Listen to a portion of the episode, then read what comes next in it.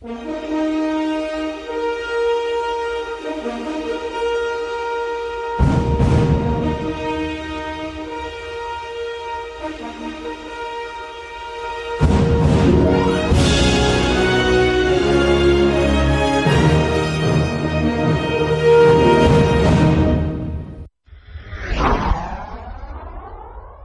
this is Mike McNamara, and you're listening to All Marine Radio on your home for it, the one and only All Warrior Radio Network.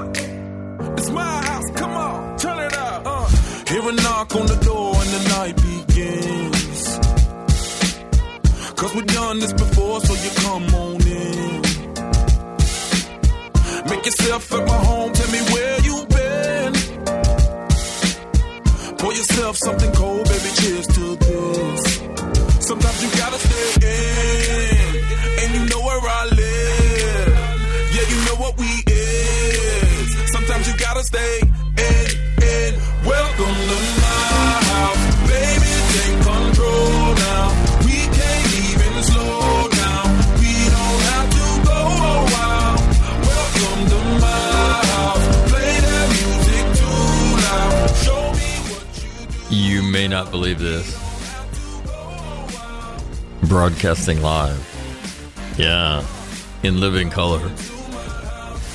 Kinda. From Studio One in Southern California. And you know that you wanna stay. And we're back. Close the blinds, Right. pretend that the time has changed. From Alaska. Floor, open up champagne.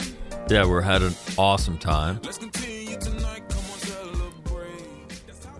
So, um, yeah, been a busy week. And it's going to get busier. I'm headed to Wisconsin. Yeah, I get to see Napa Man is now. He's always going to be Napa Man. I'm not going to.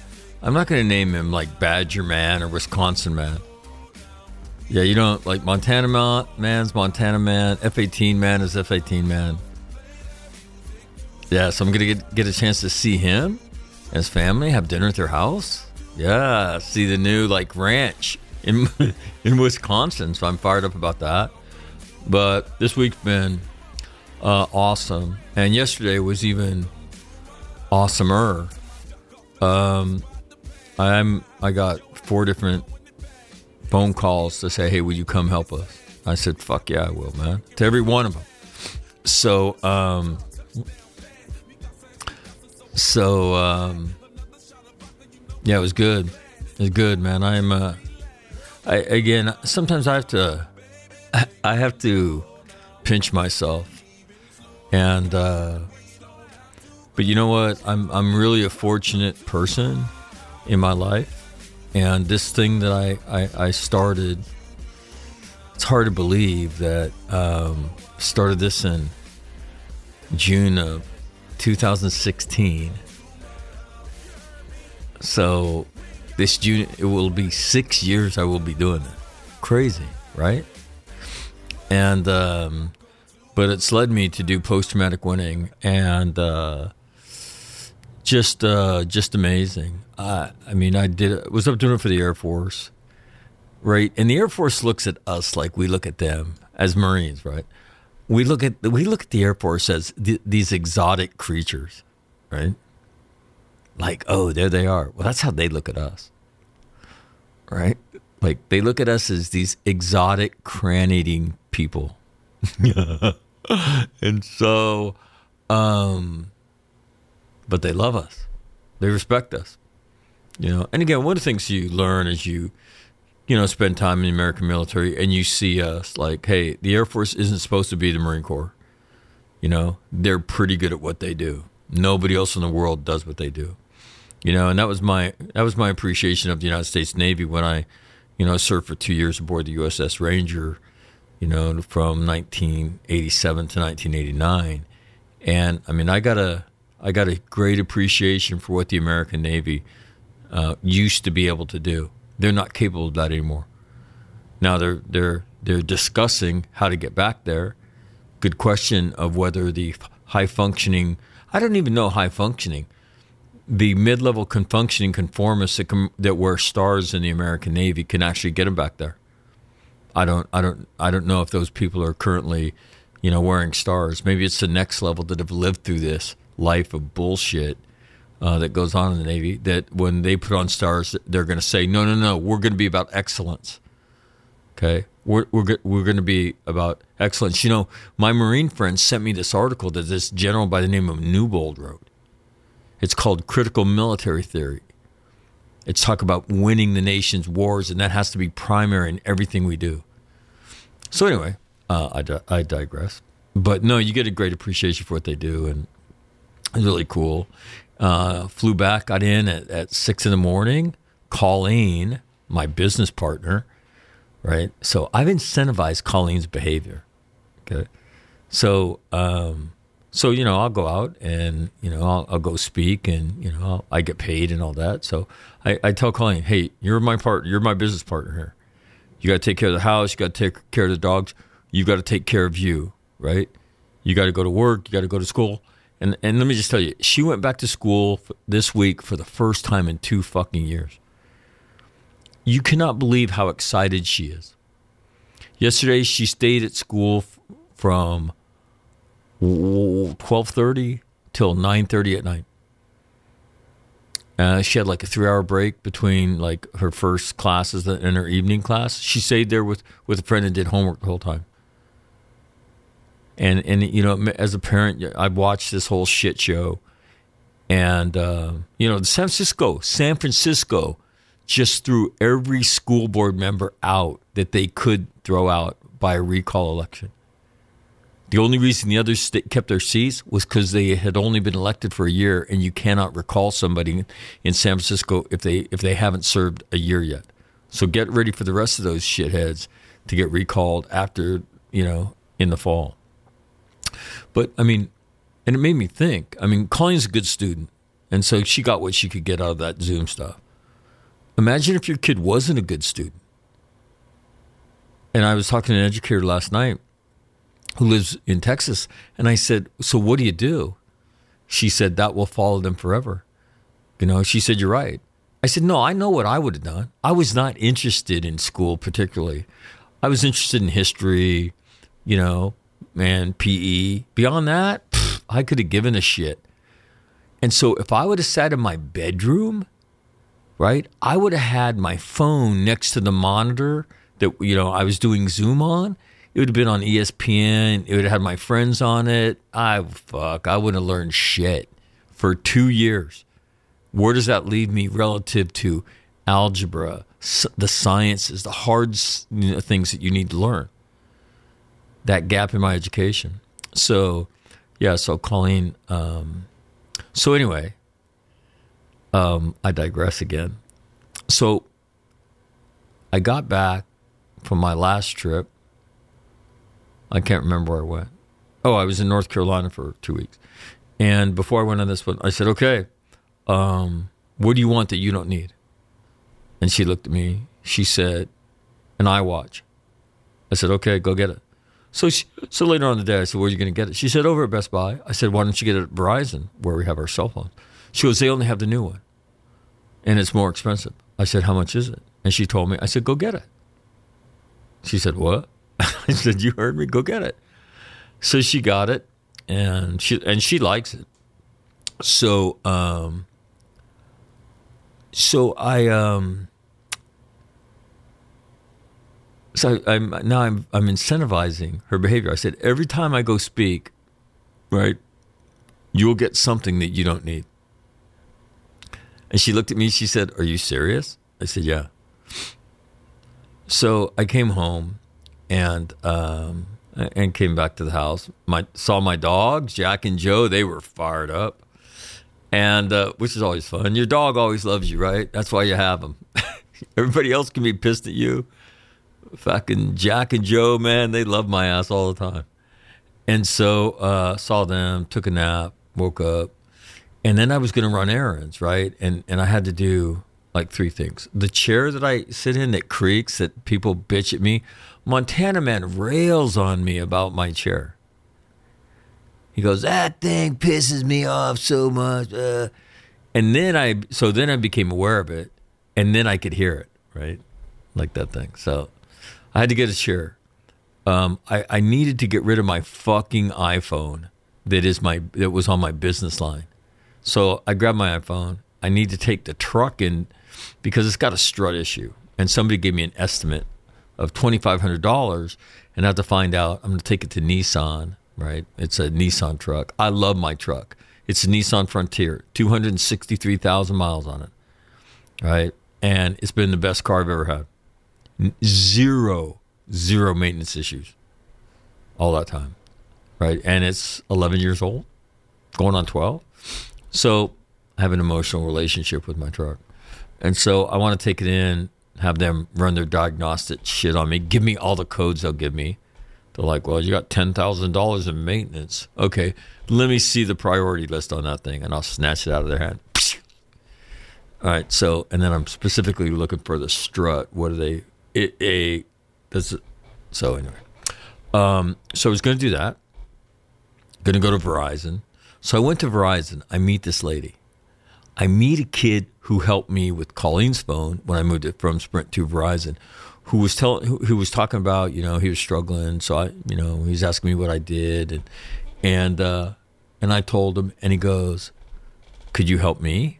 and I said, "Fuck yeah, man." So I sent him the videos, the first link, and I never heard from him. So I'm I'm I'm in there yesterday. This lady's helping me, and she was fucking awesome. Wait till you hear this. So and so I see him and I said, Hey man, what's up? And I get up and we shake hands. And I said, I never heard from you. He said, Well, I never got anything. I said, What? So anyway, so I'll take care of that. And uh, but anyway, this lady, I'm thinking I'm gonna get rid of this Apple phone, this iPhone. Cause they suck. So anyway, and you don't know that because you've never had an Android phone, a good Android phone, which you can do about 10 times more on. But it's okay. I know you you know, you superficial Apple people. It's a piece of jewelry, essentially. Oh, my iPhone. Yeah, that thing sucks, honestly. Honestly. So, anyway, but it's okay. I'm just telling you, you're shiny objects, shallow people. And be careful crossing streets because you're going to get killed staring at something that's shiny and flashy because that's the way you are. And it's okay. We love you anyway. So, anyway, I'm getting rid of that hunk of junk. And I figure, okay, I got I'll just go down and buy whatever's on sale. I need it for texting and whatever. So she says, Do you want to trade this in? I said, Yes. And she says, uh, Okay, let me see how much we can give you for it. I said, All right. So we're sitting there and she's doing her thing. And she says, We can give you $700 for this. I said, What? she said, We can give you $700. I said, Well, how much is like uh, last year's best Samsung cell phone? She said about the same, 700. I'm like, and I'm thinking in my head, I'm going to go sideways for zero. And I thought they were, you know, I thought I was going to pay something. I'm like, kaboom. So then she says to me, um, we have a special. I said, what? She said, uh, the Samsung Samsung watch. She said, we'll give you $250 off of it. I said, well, how much is it? She said, it's 450 and so I said, yeah, that's okay. I don't need that, you know. But I was intrigued because Colleen loves hers. She says, I love it that. So anyway, so then she's like helping me out, and then she brings out like a a wireless charger, the screen protector, uh, a case, a charger, another charger, and she goes, "We have a special for all this stuff. I can give you all this stuff for like hundred and ten dollars." I'm like, "Yeah, I don't need that. I don't need that," you know. And um, she said, and I just saw something else. We can give you another $100 off the watch.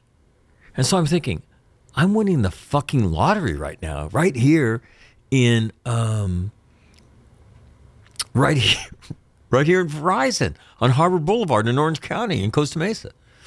And so we're sitting there talking, and I said, How do you pronounce your name?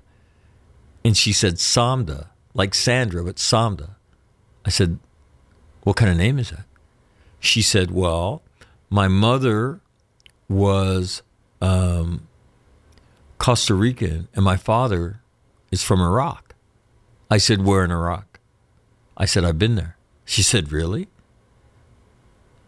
I said, Yeah. She said, He came when he was 18, which always fascinates me, right? Leaving your country when you're 18 years old. My grandfather left Ireland when he was 16, gets on a boat, right? My kids won't even watch TV by themselves when they're 16, right? Where's everybody? Right. So, anyway, those stories fascinate me. So, anyway, we're talking, and um, and she keeps giving me shit. I'm like, I'm gonna stay here all night until they stop, right? So I walk out of there. I paid like a hundred and fifty bucks for a new phone, a watch, and all this other shit. And I'm like, man, I got to go to Vegas. Today's my lucky day. So I went and I bought a chair that doesn't creak. See, I'm even rocking it right now. You don't even know it. So I did that. And then I went by the service place of my truck. It was closed. Now, as I'm going through my day, I get four different inquiries about post traumatic winning. Crazy. Crazy. And I'm like, yes, yes, yes. And then I said, hey, call me right now. And I said, hey, let me just tell you something, man. Marine officer, I don't know who the fuck you are, but the only people who call me are leaders. People that aren't afraid and want to do something for their Marines. And he's like, I'm really concerned because I've got, you know, people that are struggling and, you know, what we're doing doesn't seem to help. And I said, boom. Right? We're to, we're to fucking change that shit, man. I promise you. I guarantee you. And, and, and you know, and I want to, and I'm just to read for you some comments um, that came out of the thing I did with Air Force spouses on Thursday. When did I fly? I flew on Thursday. So this this was Wednesday. What the hell, man? Who left that on? That's sitting in my new charger stand, which I like. I have one that's a coaster. Yeah. So I took a coaster and I put like one of those things, those suction things you put in your car. Yeah. I have that on top of a 3 5 coaster. Yeah. Get some. Yeah. That's, and so that leads into a hole I drilled into my desk and it has two, it has a, an electrical thing and it also has a uh, another plug that takes the phone call and will put it into um, this recording console. So I need that for work. Um, and then this other wireless thing, it's just it's so you don't have to plug anything in. You just put your thing on the cradle. So I like that. I got that yesterday. Yeah, from my girl Samda, mm-hmm. who's half Iraqi. So anyway, let me just read you this stuff. Okay. Um, this is from one person. This has been so good, and I can't thank you enough for hosting this call for all of us today and all that you did yesterday for our spouses. As a spouse and also someone with personal trauma, thank you! Exclamation mark. Okay. Another one. Just wanted to say thank you! Exclamation mark. My husband gained a lot, and that's why I wanted to take the class as well. I appreciate your time. Here's another one. My husband and I, now these are Air Force spouses, right? Marines, they're like, nah, not so much, right? Uh, my husband and I were texting back and forth about the impact this has had for us after he attended your class yesterday and mentioned I could today. Cannot thank you enough! Exclamation mark. I recently reached out to try to seek a counseling for, for past trauma, but weeks have gone by with no return call. Feeling brushed off, like what often happens with our PCMs. I didn't know what, what PCMs are around the country. I feel like I gained weeks, maybe even maybe months even of help from your class today. Thank you so much. Here's another one. You weren't kidding about our generation, right? That's been told that nobody cares about your feelings and should just block them out. Thank you, Devil Dog. How about that from an Air Force spouse? She's she speaks the language. She knows how to habla. Yeah, kaboom. Uh, here's another one. I'm a health coach and take on a lot of mentally, emotionally, and spiritually, and take a lot on mentally, emotionally, emotionally, and spiritually with helping my clients with their neuro experiences, with their own traumatic experiences, which led me to seeing I need to seek someone more than just my own health coach. Thank you, Mac. It means so much to me, and I will definitely reach out to you. Uh, here's another one. There's a couple more, and then uh, then I want to do the news. You know, because honestly, I miss doing this. But I mean, uh, post traumatic winning is unlike any experience in my life. It's just just a, it's the best, the most amazing experience. I am so glad I did this today. My husband was telling me about it and how he wished he could have heard this message in high school. I have struggled in the past with many things and would just bottle it up. I didn't start feeling better until I started talking to my husband and friends. Right? Um, again, here's, here's the last one. I honestly appreciate your approach. I feel like there's a lot of self help goodness out there, but sometimes it gets too fluffy or abstract. So I like your concepts are really concrete. Yeah. So I mean, and that's from spouses. So I took that and I sanitized that. I took everybody's names out, and I and I'm going up to you know to to work with the army next week. So I sent it to them. I said, "This is from spouses." Right? They got interested because of what their husband said when they came home, or their wives said said when they came home. You know. So anyway, if you can't tell, I'm moderately fired up. And so I said to the, to the people that started reaching out to me yesterday, I said, "Hey, let, let me let me send this to you, and this is what you're going to unleash in your organization." And so it was it was so yesterday was was really cool. it was really cool, and uh, and so I'll be around. I fly out on Sunday, get to have dinner with Napa Man and his family, in in Wisconsin. I'm fired the fuck up about that. Um, and let me tell you why.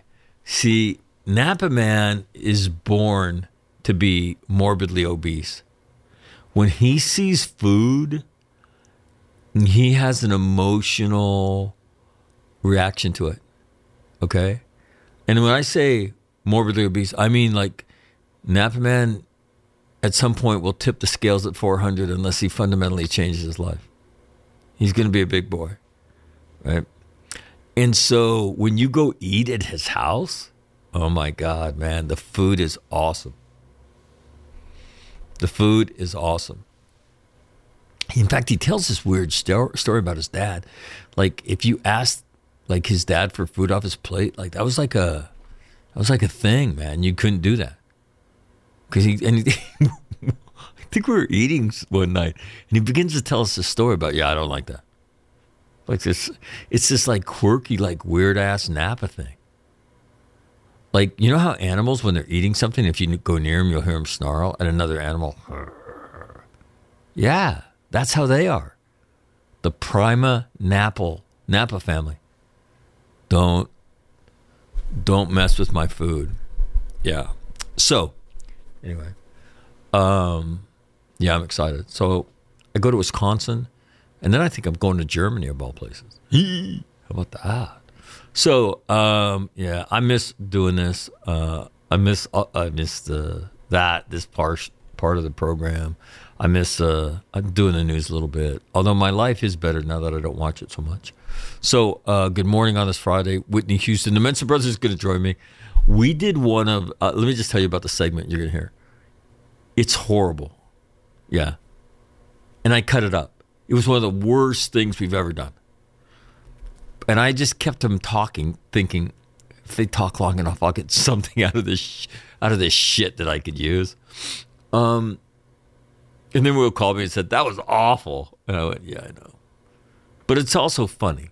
So you're to hear us talk about a whole bunch of stuff, um, places that we want to visit, right? And that's also that's interesting. Like of all the places, because we've all been around the world a little bit. Um, and um, so we talk about things we haven't seen that we want to see. We'll talk a little bit about the Ukraine. We'll talk about funerals and eulogies, where we want to be buried, right? And then I throw my idea of like recording your own eulogy. Yeah, which, yeah, putting the fun back in funeral, All Marine Radio.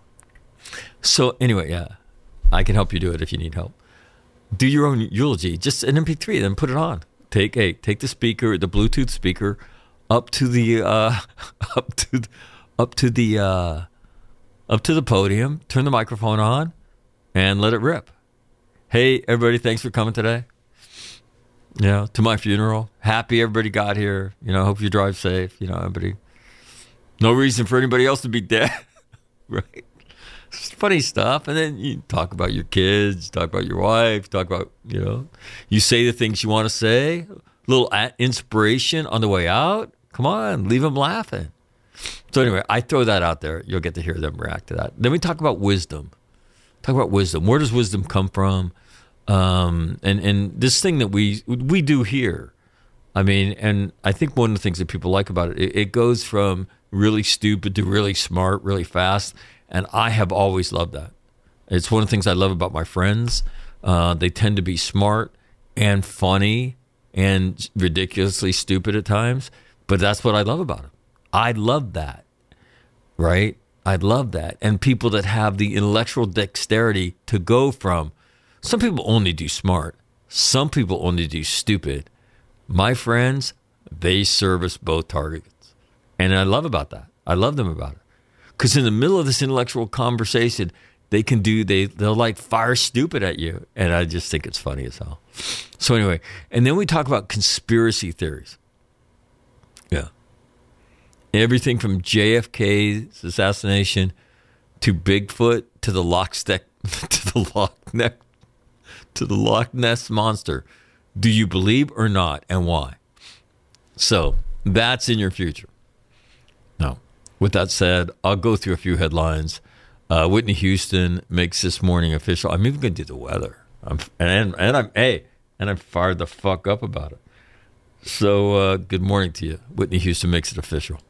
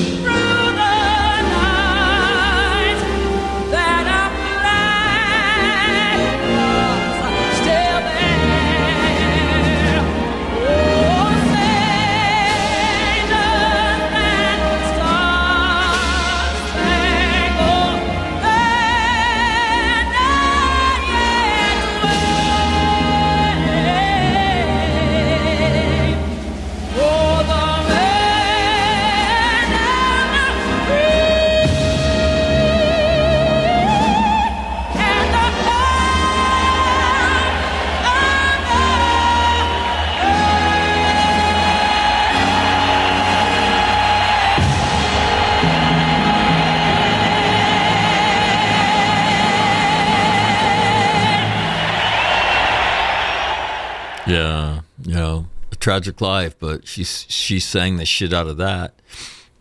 Text message: Did you get to watch the Super Bowl? Not a second of it. Not a second of it. And honestly, didn't miss it. The fucking Rams were playing. Who gives a shit about that? Yeah.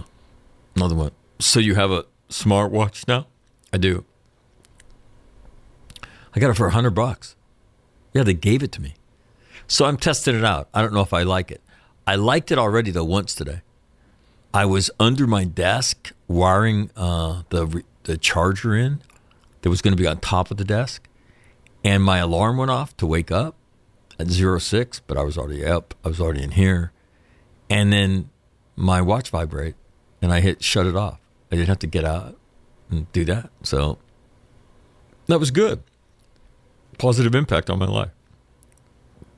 So, um, this is dedicated to people who I met this week, and um, I, I, I have to tell you, I mean, I had an absolute fantastic time with the officers, the senior NCOs, and uh, the airmen of the uh, Third Operational Support Group up in uh, up in Anchorage. Uh, what do they do? Well, the Air Force needs uh, airfields right around the world. Not all of them we own, so we go and we take over one, and these uh, men and women go there and they set everything up, which facilitates us doing what we do. The airheads that we, you know, we do. So, um, yeah, it's them, and uh, and so for a lot of them, it's a collateral. You know, it's a it's their their maintainers or air traffic controllers or security people, their ops people, you know, all of that in, in the squadron. And uh, CO's uh, F twenty two guy, uh, the XO I think is a you know F sixteen guy. Um, I met C seventeen pilots, and again C seventeen pilots, man. Everything we do in this nation, they're a part of. A lot of them are national Air National Guard people, activated, and then you know we need C-17s in Afghanistan. Yeah, they're coming out of Alaska, flying into you know Anchor, flying out of uh, Alaska, flying into wherever, right? And so you can imagine what you know when people are getting moved from North Carolina to uh, Eastern Europe or or Central Europe.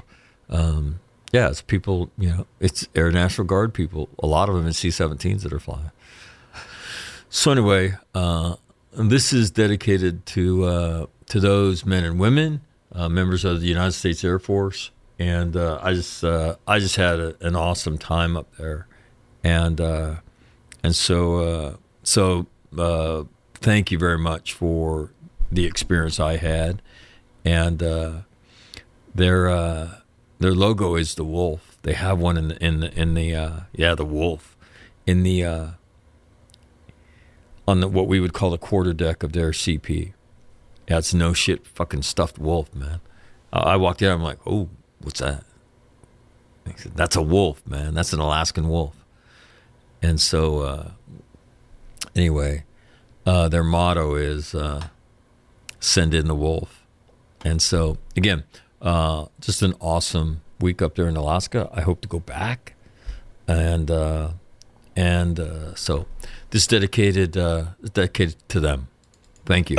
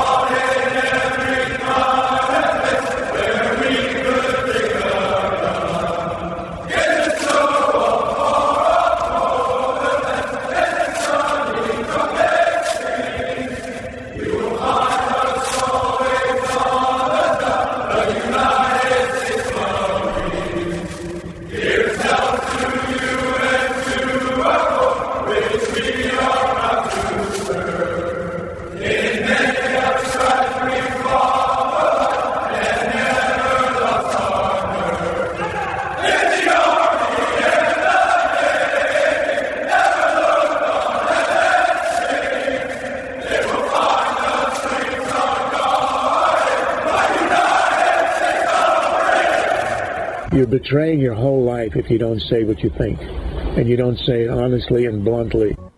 What keeps you awake at night? Nothing. I keep other people awake at night. For this campus had prepared him well. I'm very confident that, thank you very much. If this was vodka, it'd be a lot better speech.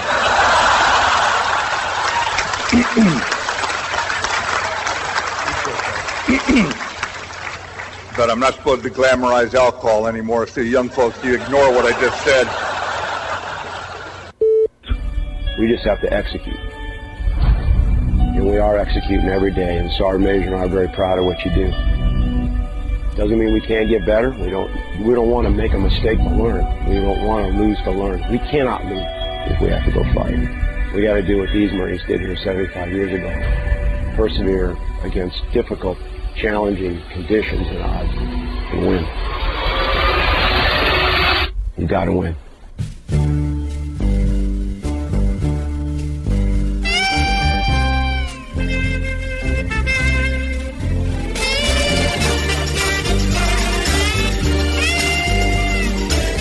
I haven't said this in a while. Time to check the weather around Marineland. Currently partly sunny in Quantico. Yeah. Home of my second grandson and my first grandson and my daughter in law and my son in law. Everybody doing good, so that's good. Uh, cloudy and 67 at Marine Corps Air Station Cherry Point, home of the finest air wing, United States Marine Corps. Boom, bitches. There you go. Uh, sunny at 51, Marine Corps Base 29 Palms. Cold here in California. It's 45 here this morning. Me out here in my garage. um, yeah, my new watch told me that. Um, Camp Pendleton is sunny and 57. Camp Smith in Hawaii, dark cloudy 68. Okinawa, dark cloudy 63. Manila, dark cloudy 79. And Darwin, ooh, cold in Darwin. Dark cloudy in 79 in Darwin. Currently at the home of All Marine Radio, the Costa Mesa Newport Beach area of Southern California. It is sunny and 52. Right? Today, looking for a high of 72. Kaboom! That's what I'm talking about. 68 tomorrow, 64 on Saturday, 63 on Monday, 59 on Tuesday. I will be in Wisconsin. So, whatever. How about the 10 day forecast? When I come home, what's going to be like? I'm not into this cold weather bullshit so much. Yeah, like, I don't know who thinks that's a good idea. I do not.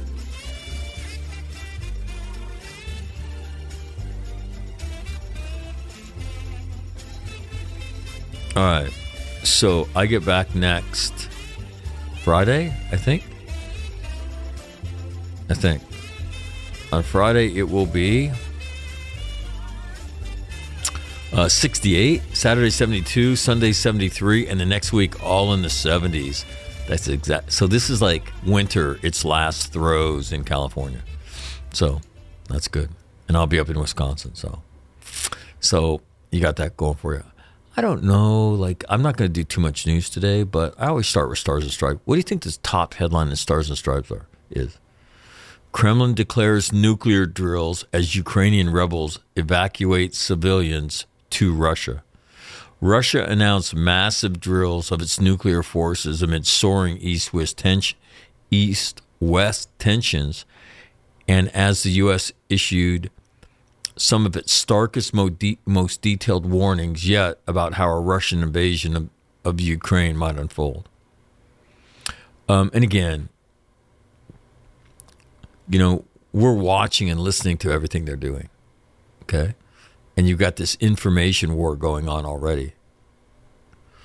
Um, so that in the news. And then, you know, Vladimir Putin still attempting to scare everybody, I think, and get what he can get, which is a good question. So the fact that Germany stayed close to uh, the NATO alliance is, uh, is, is, I think, is, is surprising and it's good. Um, and it and it makes Vladimir Putin's choices less. So, so here's Mac's prediction after watching this. You know, he doesn't want to roll the dice on a major invasion of Ukraine, so he will do something, cleave off a little slice, some more marginal territory, but he will not expose himself to the risk of doing something larger with a relatively small number of troops. And again, you know, if you if you haven't heard us talk about that, you know, we had 135,000 thousand in Iraq, and and and the only places we we dominated were places that we concentrated in. Other than that, they came and went as they want. They did what they wanted because we just did not have enough, right? We just did not have enough. So, uh, so that's my prediction. He'll do something. It will be relatively small because he will not want to. Um, he will not want to roll the dice on that. Um, so that's Stars and Stripes. Uh, top story in the Wall Street Journal today, which is normally my path. Top headline Separatist leaders in East Ukraine urge civilians to evacuate Russia. So these are the leaders in Ukraine that want Ukraine to be part of Russia. They're telling the people in their areas, you need to leave. Hmm. Where would they get such information? Uh, maybe the people that tell them what to do. Holy smokes. Um, so there's a story here. Canada going through some interesting stuff, right? Trucker strike, right? Civil discourse in a nation, right? People getting really tired of the bullshit they see associated with the whole COVID event. Uh, and you're seeing some crazy stuff, right? People donating to that cause, right? The organizations that control that money, right? Refusing to, to, to allow it to go to them.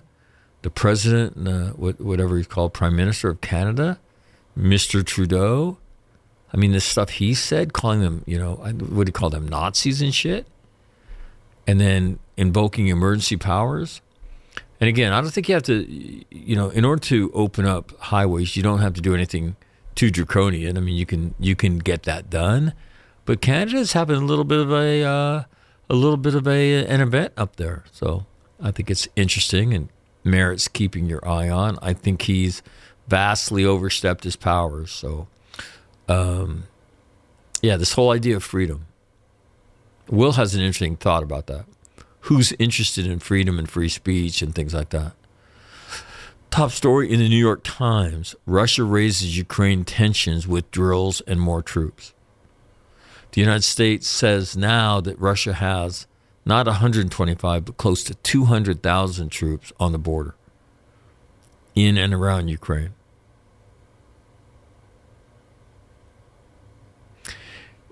Next headline U.S. warned that artillery exchanges in eastern Ukraine may presage a Russian invasion. Uh, that is almost certainly uh, the case. And here's an opinion piece Is Putin a crafty strategist or an aggrieved and reckless leader? I think he's a crafty strategist until Germany stays a part of NATO and doesn't and, and doesn't um, and stays in the fold. Now it's like, okay, it ain't working. How do I get myself out of this? How do I extricate myself from this? Other interesting story in the New York Times today, yeah, if you can imagine me saying such a thing, is this. Bots and fake account push China's version of Winter Olympic Wonderland. So China decimating social media with bots, right? And fake accounts pushing false narratives in order to dominate the social media landscape. Right? Crazy. Crazy. So, uh, yeah, you have it. China managing, you know, the world's opinion, much like it did with COVID. Yeah, you don't think the same uh, the same strategies were used to control or attempt to control and influence Western media operations? Uh, Pacific Fleet Commanding General Paparo, U.S. Japan joint naval operations are key to Pacific security. Uh, that's called a firm grasp of the obvious. Updated story Four chiefs and an ensign facing charges over the release of the USS Carl Vinson F 35C crash video. Now, let me tell you a problem. And you're seeing this relative to the January 6th events when you live in a digital world, those digits can very, very often, right, be traced. Four senior enlisted sailors and a junior officer are facing charges for their alleged role in releasing government video footage from the aircraft carrier Carl Vinson showing the ramp strike of an F 35C Lightning II Joint Strike Fighter last month, USNI has learned. USNI News has learned. Following the investigation into the leak of the cell phone video recording the crash from Vinson's pilot landing television, PLAT, the Navy has charged one senior chief, three chiefs, and an ensign with failing to obey a lawful order under Article 93, 92 of the Uniform Code of Military Justice. The Navy spokesman, Commander Zach Harrell, commander, that would be a lieutenant colonel to the rest of you. Harrell would not identify the sailors when asked by USNI News. Yeah, you know, you if you watch the news, the, the the video of it, and you and you have that in your head, the shot was not simply of the screen. There was other things in it, so that I thought somebody's gonna find these people, right? Somebody's gonna find these people. So, um, yeah, not a big shock. That headline, interesting though. Uh, Marine Corps separations relative to the COVID vaccine have gone over 600. My favorite title in anybody's DOD is the the Brits have it, the First Lord of the Sea. Yeah, UK Royal Navy will keep persist a persistent presence in the Pacific. Nice, as they should.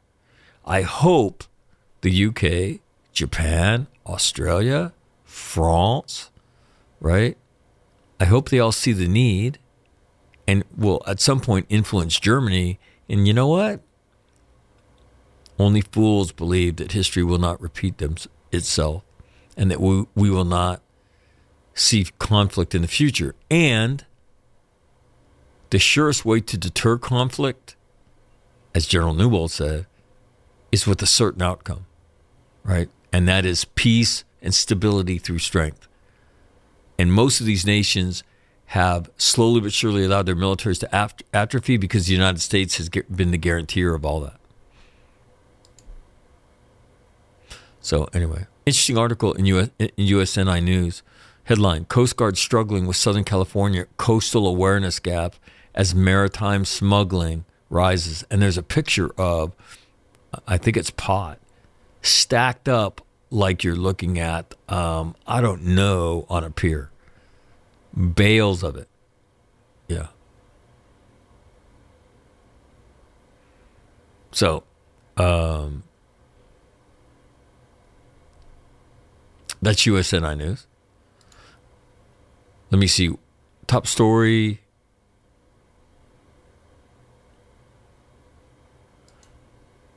in Marine Corps Times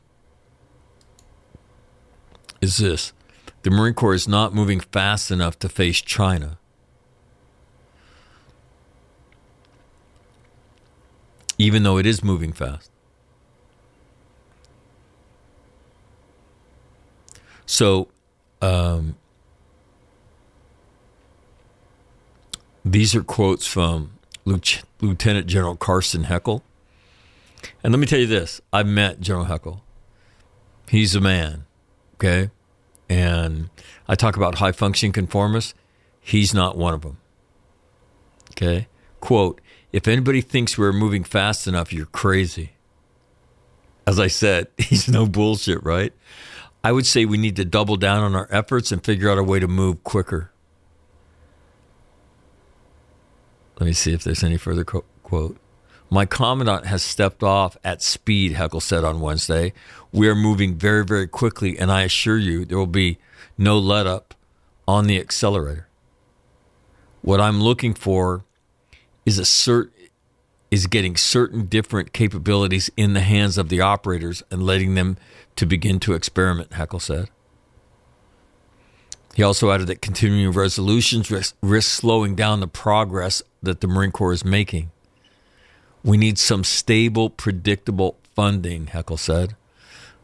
He went on to voice his concerns over that military development tends to lead to over engineering at the cost of development speed. Quote, if we continue to over engineer, overcost everything, and overschedule everything, the Chinese are just going to get further and further ahead of us.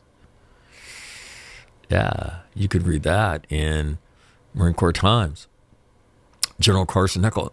Yeah, let me tell you, uh, General Heckl, smart, not afraid to do the right thing, and um, and and you know, again, you see this speaking truth to power, even at the detriment of your own uh, career.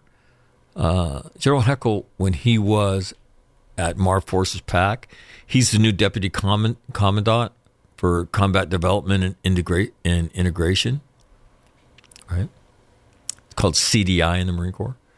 Um, he was uh, CG of uh, FMF PAC, right? No, he was CG of one MEF when the amtrac went down, and uh, and he recommended that Colonel Bronzi not be relieved.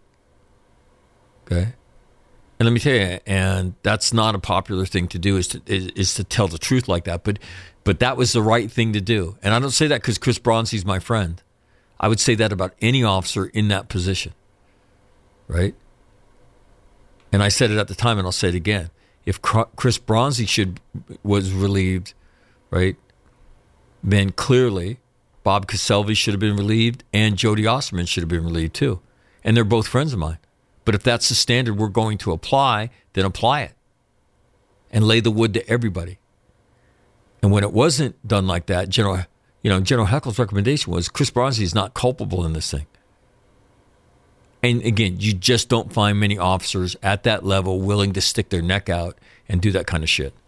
So Karsten Heckl, I mean, Marine Corps, like he's he's the real deal, man. He's no bullshit. So so good to see that. I'm a fan, in case you can't tell. And again, I'm a fan because I've seen him, right? When telling the truth means, you know, you're, you know, it's going to get you in trouble. When sticking your neck out risks your future advancement, he does it. And that's what General Newbold is talking about. All right, so that in the news.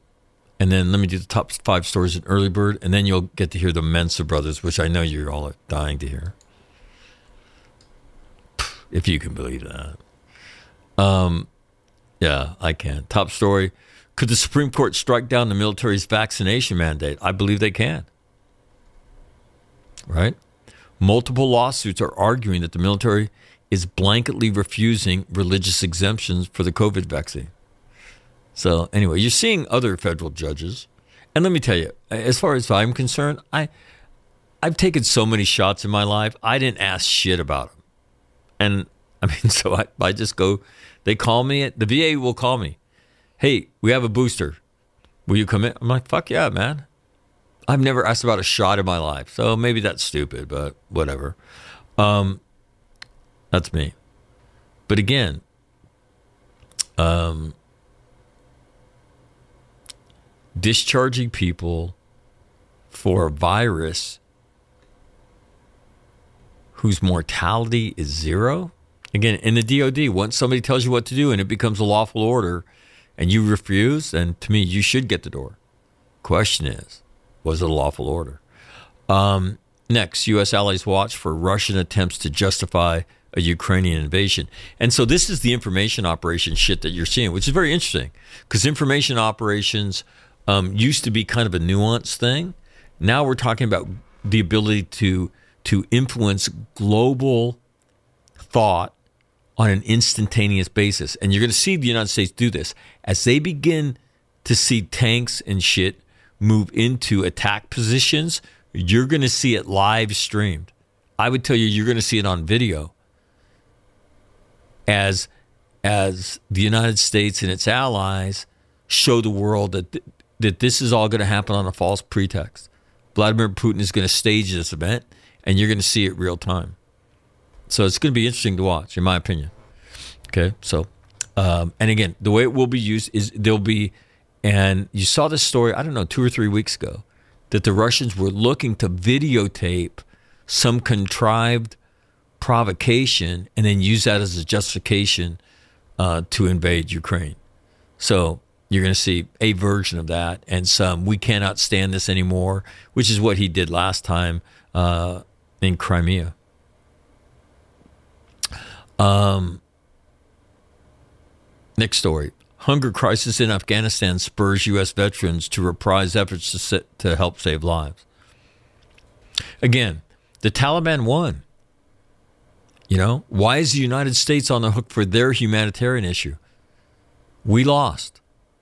Congratulations, you won. And it's your policies that have other nations not wanting to work with you. So now the United States is going to go rescue the Taliban government? I don't know. I don't think that's right, man. Let the UN deal with that shit, not the United States. And if individuals want to be a part of it, which is story is about, I get that. I understand. Right? And I'm certainly not for the humanitarian crisis, but you won. You, you, you know, we saw the parade, man. We also saw the ca- the American caskets that came home. So now you want our help to sustain your government? Fuck you, man. Yeah, that's how I feel. Sorry about that. Marines and sailors with PTSD or other trauma to have their discharges upgraded and their cases re examined. So now that we're older, wiser, and more gentler, we're taking a different view when people came back and um, and struggled. A lot of them going undiagnosed, uh, getting other than honorable, dishonorable discharges. And and let me just say this: a lot of them went to look for help, and the help they got was not very good. Because whether you understand this or not, the DoD is the low bid for mental health.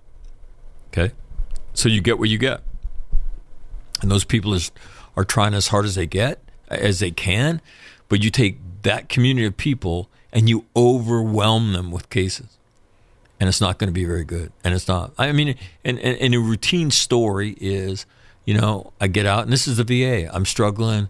You know, I go, I talk to somebody. The next time I go back next month, I talk to somebody else. The next time I go back next month, I talk to somebody else. And then I say, fuck it. I'm not going to go tell my story for the fourth time to somebody new. And they quit going. Yeah. So, anyway, um, the last story. We are alarmed. Lawmakers seek answers to troubling Walter Reed base barracks conditions. A recent Navy Times investigation revealed that junior service members had lived without adequate hot water in buildings for years and had also dealt with broken air conditioning and faulty door locks issued issues the Navy knew about. Let me tell you, social media and quality of life not so good. All right. Now, um, coming up next are the Mensa brothers. And like I said, this is one of the I wasn't real pleased with I wasn't real pleased with this effort with this effort. And so we just kept talking till I thought, well, you know, I could pull something out of this this pile. And um so yeah, you're gonna hear a little a little bit of potpourri today. Um, but they're always funny, and uh, and they're always smart. Uh, sometimes like this, I don't know. This is just. I mean, last week's with General Newbold, I thought was awesome. This week's, not so much. Okay, not so much. So, um, without further ado, my friends, known to most of you as the Mensa Brothers, here on a uh, Friday edition of All Marine Radio and uh, good to be back here live. Uh, it's one of the things I I love, um, and uh, a privilege for me to bring them to you. So until I do this again, um, I'm trying to do this three times a week: Monday, Wednesday, Friday. Uh, not always successful with the Wednesday event, uh, but uh, Grant's been awesome in terms of being supportive with my schedule, and so um, that's my object.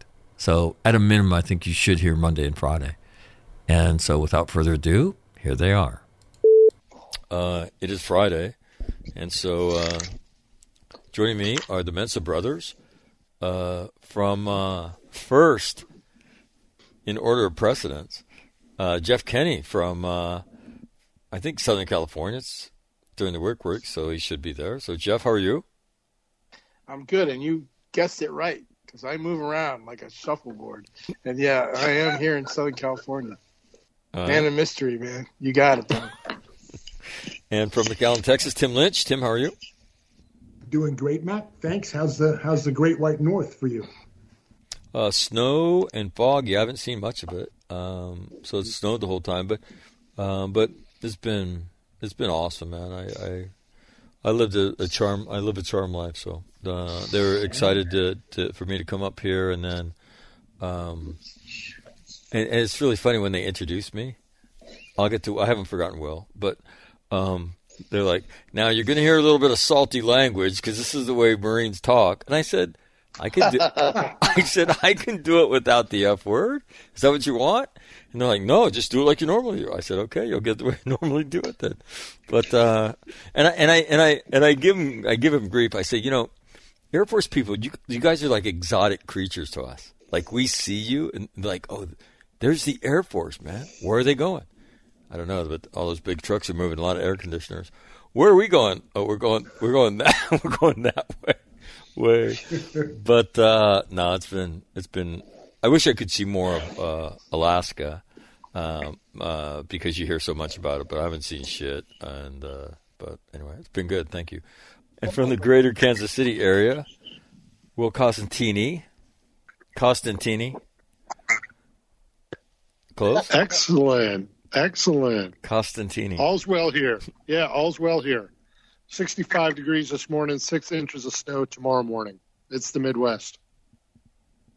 So what do you, I mean, as a New Yorker, um, uh, do you enjoy like the uh, the climate swings and shifts of the of the Midwest? Do you enjoy that or? No, I hate it. I, I, I, you know, after you live in Florida for like two winters, you realize that the seasons are highly overrated.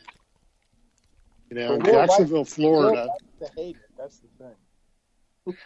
yeah, the, in Jacksonville, Florida, the first day of spring was February 1st. That's my kind of climate right there. So, Oh, funny. Uh, let's talk. Since I'm up in Alaska, um, we'll go around one time. Is there a place that you haven't visited on the planet that you would like to go? Jeffrey, Yeah, I'd like to go to uh, to uh, Attu, see that battlefield. Attu. Yeah. Got it. Will, ah, wow, I'm thinking really hard because I've been really lucky. Um, You shouldn't do that, man. I, you know, I think that I would like to. Well, there's actually two places. I would like to go to East Africa, like when the wildebeest are running, and see that. And I would like to see South Africa. Um, it's really two of the few places I haven't been in the world. hold, hold, hold on, hold on. Yeah. Hey Jeff, do you not ha- do you not have your headset on because we're hearing ourselves and you sound like shit? No, I got my headset on. I, I thought you meant you were talking about where you want to be in Alaska. No. It's not where I want to be in the world. Hey, I don't. I don't think. I don't think your head. You. I don't think you're using the headset microphone because because something changed. Some that should be better. Yes. Okay. I don't know what happened, but Turn it around. That's all. oh, oh, there you Sorry. go. That works. Okay, so But yeah, hold uh, ADAC is Start over. Want to be in okay, the world. we're gonna. Hey, we're gonna start over. So, all right. So, since I'm up traveling, travel question for you: Any place in the world that you that you have yet to go to that you'd like to go to? The number one place is Jeffrey. Yeah, I'd like to go to um, to Kenya. I have never been there Why? in Africa, Kenya, because uh, I've read a lot about it. It's a, you know interesting place. I've I've been a lot. I spent a lot of time in West Africa in my life, but not too much time in East Africa. I've been in Djibouti, but you know, you couldn't leave the base then and so forth. But I like to go to Kenya and, and move around a little bit. You know, Interesting. that's my, yeah. But uh, I'm not interested in uh, the great capitals of Europe and stuff. I could give a shit. You know what I mean? But uh, those back and beyond places that they interest me, and that and the leading one would be like uh, the Kenya Rwanda area. You know. Got it. Got it. Will, Will is probably the most traveled uh, member of the four of us. Yes, Will, you had a chance to do it professionally. Yeah, I've I've really been to a lot of places. I I've been to like sixty different countries, uh, and all over Europe, Middle East, New Zealand, Australia, um, a little bit of West Africa, all across North Africa. Um, not a lot in South America. And you know, Jeff took mine. I, I would actually like to see uh, the Serengeti. You know, uh, when the wildebeest are running and all that kind of stuff. And the other place I would like, mostly, I think, because of a couple of the books that I've just read recently about the Zulu Wars, would be South Africa. I've never been Right. down there.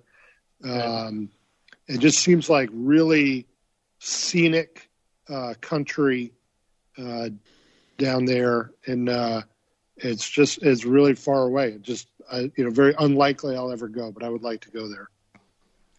Interesting. Tim, how about you? Yeah, yeah. I, I had the same. I've been all over those places too, and same feeling. Especially, I mean, I lived in Iran for a year. You know, I mean, you can't beat it. Yeah. How crazy is that? I I had a thing when I was a teenager about the Inca Incas, and I've always wanted to see Peru since I was a teenager. It's one of the, and I've never even made it to Central or South America. So that would be where I would like to like to go if I had a, a choice was to Peru. Any where where in Peru? Any place in? Well, well, I, I would like to go to some of the more obscure Inca ruins. The the one that was discovered most recently, I think it was in the fifties, is now just a constant stream of tourists. It was a, I forget the name of that one town that's the most popular tourist destination, but I, I wouldn't want to go there because it's the most popular tourist destination. But there's a lot of obscure, more significant uh, uh, um, ruins out there, and I'd, I'd like to go poking around in them and and uh, and experience that place. That's I understand it's hauntingly beautiful, just like South Africa, or parts of it. And uh, I've always wanted to go there. It's the one one continent I've never set foot on besides Antarctica. Yeah. Um, in in a direct slap across Jeff's face, I want to go to Rome. That's a good place to go. yeah Rome's cool. No, you I know, mean, I've I'll just tell you what. uh, no, and and I've I've never spent any time in, in Europe other than flying over it to go to Iraq and Afghanistan, and and uh, I've never been to the great. I've never been near the great capitals of Europe, and uh, and I guess uh, to me the place to start if you're Catholic is you got to go to Rome, and uh, but I've heard great things about it. You know, the food and and uh, the sights and things like that. So I I, I would uh, That's I a would good- wa- I that's would a want to good go. choice, Mac. I would want to go. To I've never what- been there. Oh, I've you've never, never been, been, to Rome? No, I've never been to Rome. I've been to Naples Mm. and a shitload of time, Sicily and fucking Sardinia. I mean, the greatest training area in the world, you know. But uh, no, I have never been to Rome, and my buddies have gone there. I mean, I I remember uh, when we went to Naples, a bunch of Marines from uh, the MEU I was with uh, in '96. They went to uh, they went and saw the Pope. The who's the Polish Pope? Pope. Uh, I'm such a bad Catholic man. John Paul II. Pope.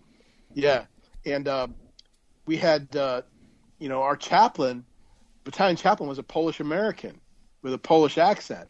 Ed uh, Tracek was his name, and uh, he organized it. He took a bunch of guys up there. He took like bunch of friends of mine, and um, he took Mel. Mel. Mel went to see the Pope, and when they got there, the Pope gave his little thing, and he came down amongst the crowd, and they're passing out these like little prayer cards or little missals that the Pope blessed. And we had this guy who was a FAC who was attached to our Hilo company, Mel's company, as a matter of fact, and he was a sacrilegious guy.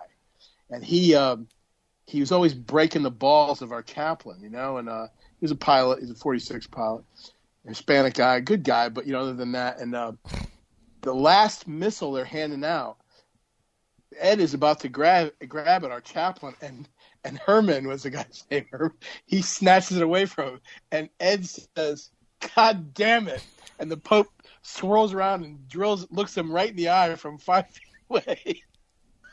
I mean, here's our Catholic priest said, "God damn it" to the Pope, his hero, you know, and uh, it was a legend in two two. You know, it was like when Ed said, "God damn it" to the Pope. I, I had we should have we could have used your Mac. Ed was gonna kill himself. You know, I mean, uh, he thought he was gonna jump off the fucking LSD. He was on my ship, you know, because there was no room for him in the big deck. He said, "God damn it" to the the Pope, and they're both Polacks. They glared at. They knew. I think they knew. They did the Polak eye thing. They knew. They were both Krakow motherfuckers, man, and they just fucking. And he knew. He said, "God damn it" to the fucking Pope in Rome because of fucking Herman, Herman, the bastard. Yeah, that's what I remember about that. that happened. You know, the best part of that story is that it's, is that it's true. Yes. Right? He's not making Yes. a bit of it up. I didn't ask Mel. Ask uh, like Jack O'Toole or you know any other Catholic fucking lieutenant who went up there. It was fucking amazing, man. Man, man, man. That might be one of the best stories he's ever come up with. well, they I don't come up. They come to me, man. I'm like, you gotta be shitting me. What was I doing? PT in their Naples. Talking yeah, why did on the phone. why haven't you why haven't you go? The um no, I mean I've uh I've always wanted to go, and so uh and so yeah that that Yeah, would, go that, there in like May and June. The weather's beautiful. Rome is beautiful that time of year. you What know. is uh And- what is uh what's the greatest thing to see in Rome? Will Oh yeah, the the whole Vatican Sistine Chapel. You know, you, I, I remember we went the first time, and it was uh, well, it was on that deployment me and Jeff were on in '89. We went up there, and you walk through uh, St. Peter's Square there, and you go up the steps, and the Swiss guards are up there, and they're interesting guys because they can look at you and they know what language to talk to you in. Wow. We went up, and it was it was closed it, it had closed at whatever four or five. We were there at ten after, and so we talked to them for a minute. And I remember turning around, and so it's it's later in the afternoon, very early in the evening in May in Rome, and when you turn around on the steps of the Vatican, St. Peter's Square is just huge, and then there's a four six lane avenue that runs out of it, and uh, you know the sun is is still a little bit high and the weather's perfect. I'm like this is one of the all-time great views in the world. And then we went in the next day and uh, the sistine chapel was still being worked on then but you could go into it. And you could sit there and just lean your head back and look at that ceiling for hours. Uh, it, Right. it's stunning. The whole thing is just stunning. So- Michelangelo, man, can't beat him. yeah, I mean, I I've been to Rome maybe three or four times as a tourist kind of a thing, and uh, I mean, I like a lot, there's a lot of street scene there. I like, you know, same with London, same with Berlin, same with Paris, just the Right. street scene.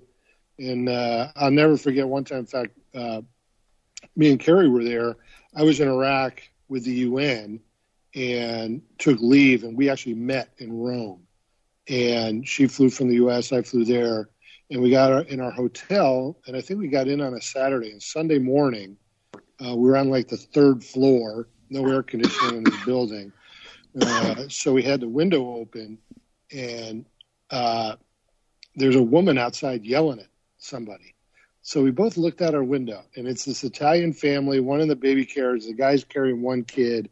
They're all dressed to the nines, going to church and this woman is just wearing him out. And I got to tell you something Italian spoken by an angry woman is a very lyrical language. I mean, it was straight. really entertaining and no idea. You know, for for all we know, I have no idea what it was all about. But it was like, yeah, I really I like. I, I've traveled extensively through Europe. I like all kinds of it to the point that I'm just not interested in going back anymore. You know, And what, but Rome right, is a what- great place. And what Will's not telling you is when he went and saw the Sistine Chapel that time, half the officers and half the company was in hack because we fucked up in uh, Anzio, aka Nettuno, Italy. But uh, that's a story for another podcast, I think. we were in hack. We couldn't leave the ship. We fucked up pretty bad. He's laughing because he knows. Uh, have you ever? Um, so you're in Hack then. Um, the whole carrier battle group got put in Hack in Sasebo. We had been at sea, I don't know, for two months, and then they put us into Sasebo.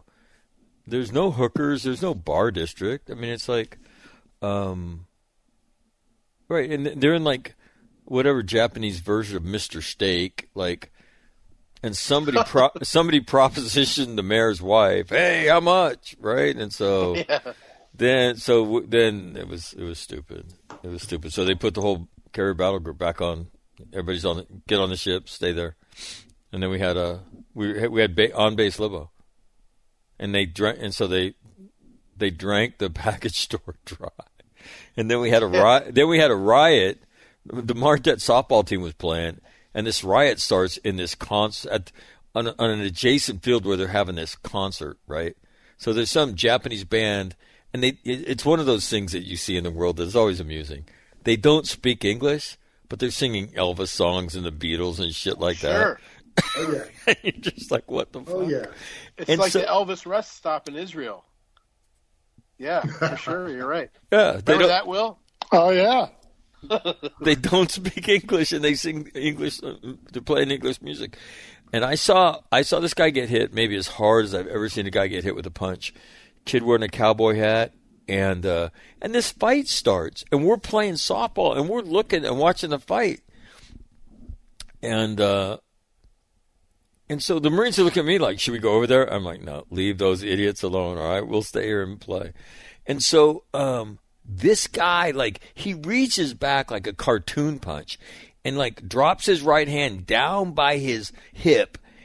And this guy turns around and he hits him so hard, like a cartoon punch. And he, this guy goes down like a, uh, like a ton of bricks. And, uh, and then we got sent back to the ship a second time, and then we never got off him. So, um, yeah, yeah, it was not. It's a it whole was- other podcast on Uh, yeah, it was great, not a. great famous famous like the one of the most famous ones is one we none of us ever saw but we all heard about when Dave Dave Furness's battalion when he was a second lieutenant they were attacked by the uh, Lisbon police and they that MEU General General Broderick then Lieutenant Colonel Broderick thought his Marines were being disrespected and they they attacked the the uh, Lisbon police officers and shit. Remember that one? That was like 1988 when we were getting ready to go on our first float. Holy shit, man! And you you got to hear Furness or some of those two eight guys tell that story.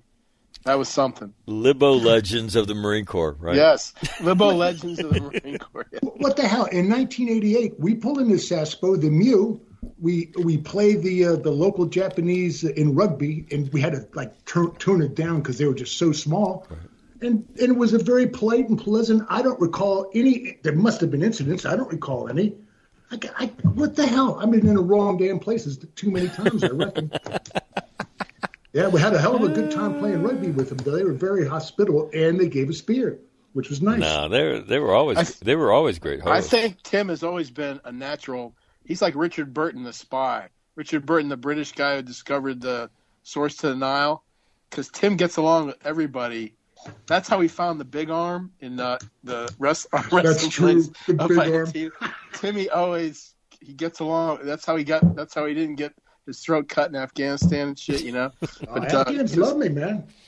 Even my my cousin, my young cousin Doug DePasquale, he's visiting me in like 90, uh, 96, 97.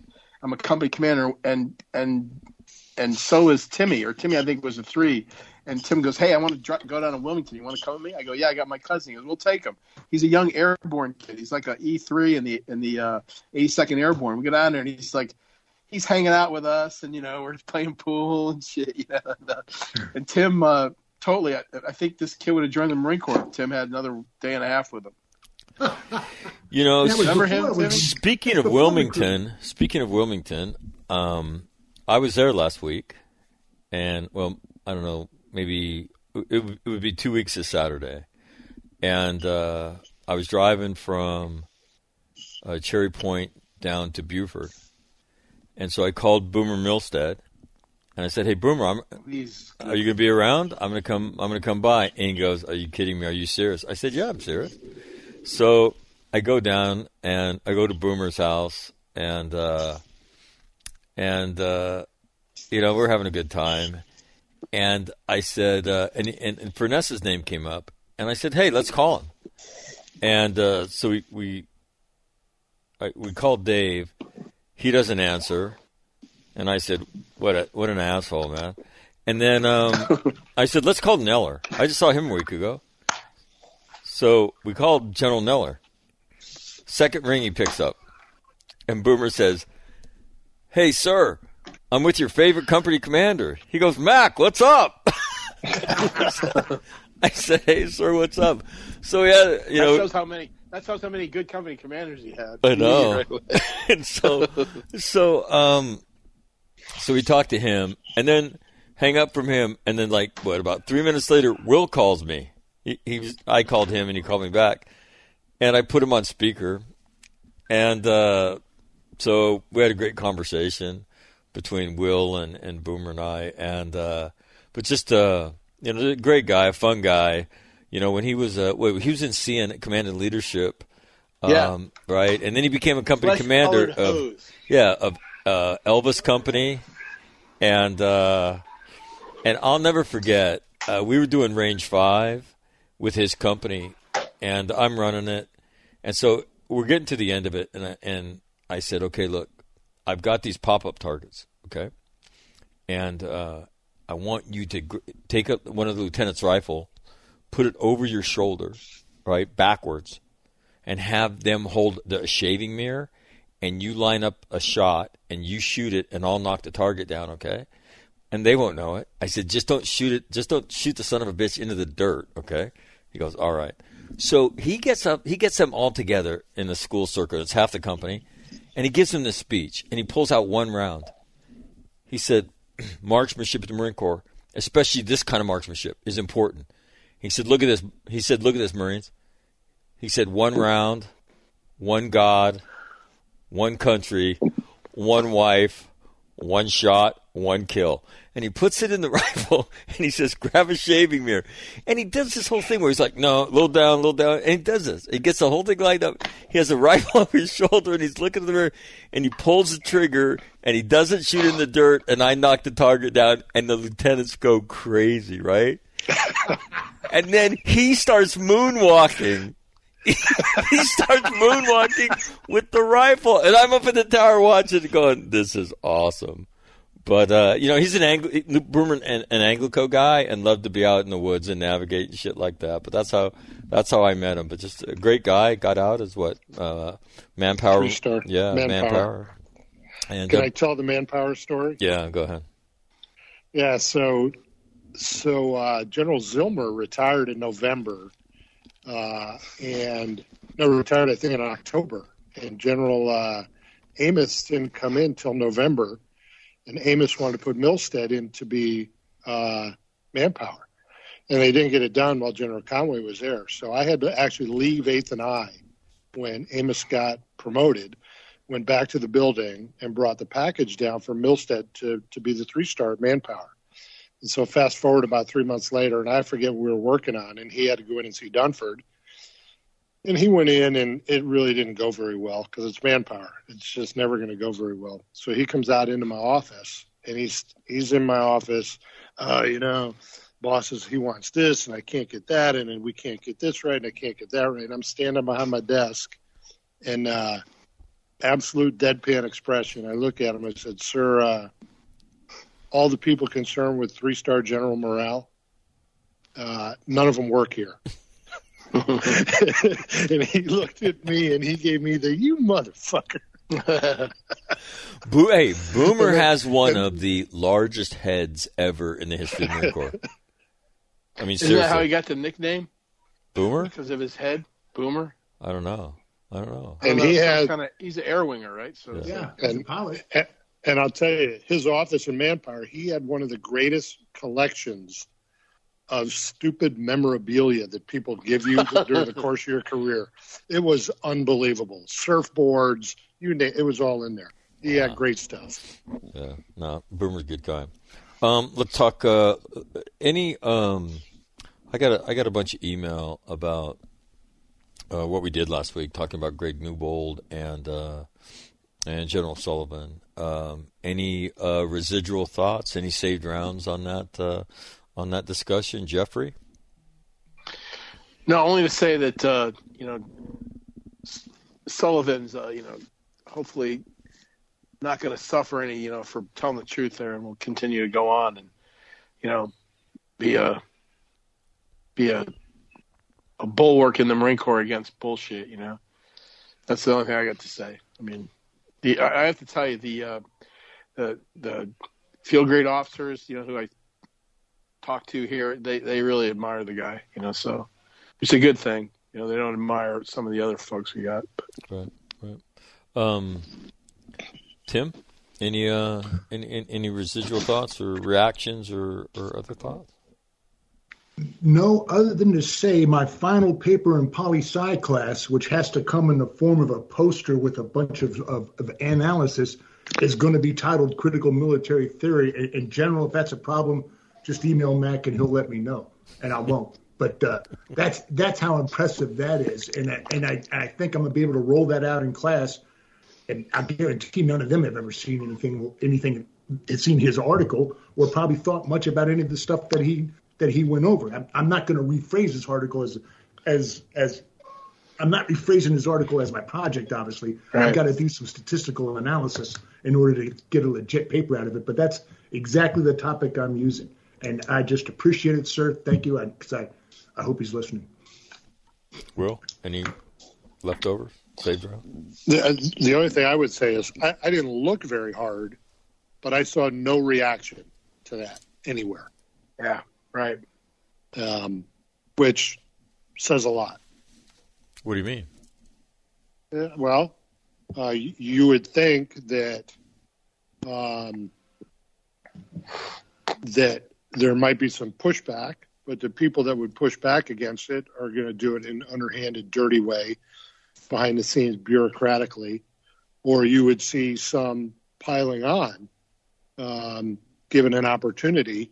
Uh, but you know, again, I didn't look hard, but I saw nothing in reaction to it. Right, and that's and that is says something in itself. I think it's almost analogous to the whole uh, thing with uh, with Durham's report about uh, you know where where he's at with his investigation now. The silence is deafening. You know, Yeah, yeah, but but his I'm not talking about Durham's report, but but that paper that General Newbold did was everywhere. Everybody that we know professionally, I already had their hands on it before we started talking about it, and I think that shows how the mainstream media narrative is now so disconnected, it's rapidly becoming irrelevant. I, I think that's a good thing. You know, but- didn't but again- Hope you're right. But again, per Will, nobody says a word. Nobody has anything to say about it. In assent or, or dissent, nobody says anything. And to me, I mean, um, well, I, mean, do, use your imagination. What would, how would you imagine a good, a bunch of active duty like brigadier generals and major generals saying, "Yeah, what he said," or you know, a bunch of just recently retired guys. I mean, what? I'm not criticizing. I'm just asking Yeah. because I'm No, no, thinking no, to no, I- myself, I- I- what would I be the, but again, what would be the manifestation? we of, do- you know, Mac. it's it's verboten, right, to touch that stuff if you're on active duty.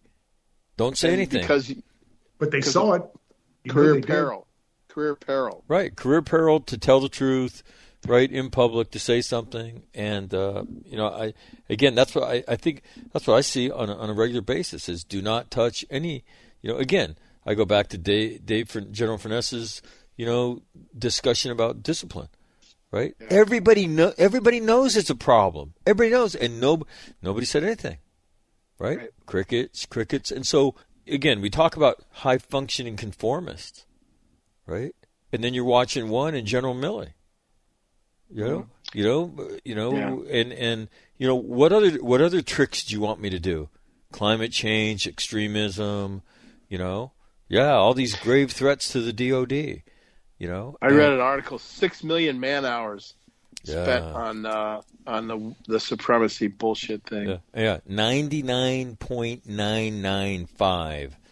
You know, and do do not meet do not meet the definition, and so, um, so anyway, it's uh that that to me is is that silence is deafening. I, I'll just give you, I don't know how many emails I got, but it was, uh, one of the common themes was this should be mandatory reading in every schoolhouse, you know, for anybody who's a leader in the American military and certainly the United States Marine Corps. And that was a that was a consistent comment uh, from people. So it was, it was it was interesting.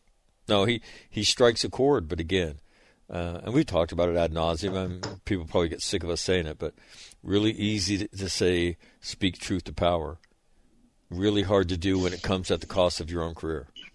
But Right. that- but that's the, Yeah. that's that's what leaders do, and Greg Newbold is a personification of it.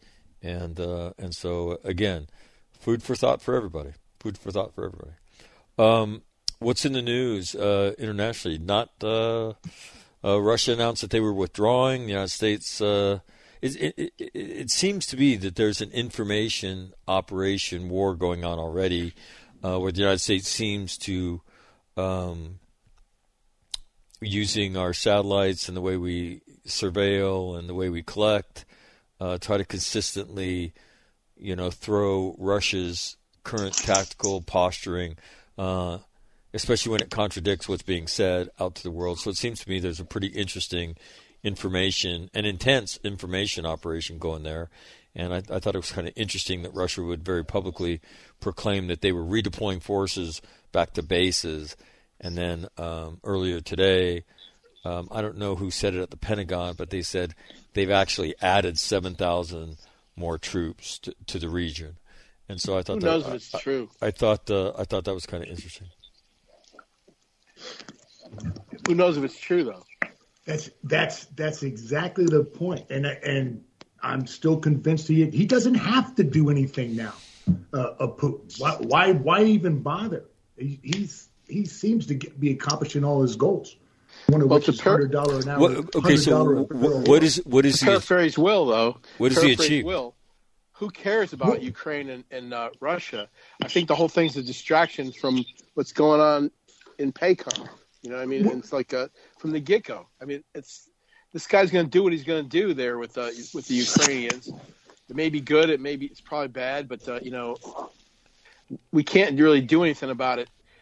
You know, functionally. So I don't understand what this whole thing. Uh, this whole you know threatening them and um, with sanctions and stuff. It's just a big kabuki dance. It seems to me that like uh, if Putin never really wants to get you know uh, kinetic with these guys in the first place, when he doesn't do it, they'll just claim victory. Oh, it's because President Biden scared him like he did corn pop.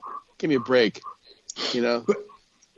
and and and if and if Putin's audience is the people of Russia, how does the Russian Russia, as in you know the the, the state of Russia, how does it look on the world stage right now? He's he's dictating the shots. He's putting world leaders at the end of these long tables and glaring at them. That was He's- that was funny. That was funny. And and and and and he's fielding calls from Joe Biden. Holy shit! If you could get a recording of that, I'd love to hear how that sounded. Oh, I mean, you don't think you they're? hey, Will, how did they? How did they keep somebody from recording it, or did they record it? How did? How do you do that? You know, it. Um, I, I don't know the president. I know the Secretary of State. Um, those were not secure lines. They were talking over. They were they were open lines. Um, when she would talk to people, and they wouldn't have secure conversations, and there would be other people on there because you got to have translators very often. And I think that they had stenographers uh, on there. I don't believe that they recorded them, but I couldn't tell you that either. Um, Is, is there a way that I you know, would know if? record them in the White House? Yeah, is there a way that you would know? Is do we, that somebody was You would- recording? Well, I mean, if they were recording right off the line, you would think that we would have technology on. Well, if someone was recording it in the U.S., like officially, you would think there'd be technology there that would that would show that. If they're recording it on the other side, Right. Uh, uh, no idea.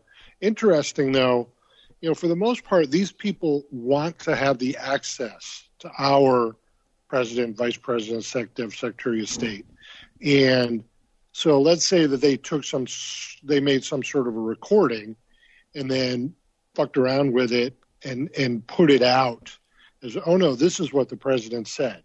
You know, that would basically cut their access off forevermore Yeah. to that kind of conversation. On the other hand, though, Um, will you be cremated or will you be interred someplace?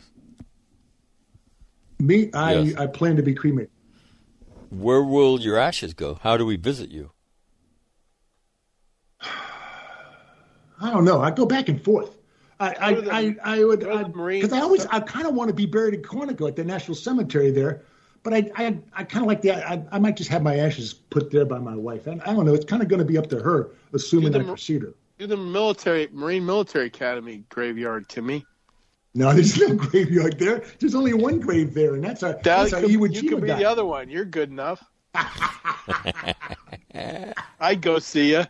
Yeah, what about what about you? citizens What about you, Jeff? Are you going to be uh, buried or cremated?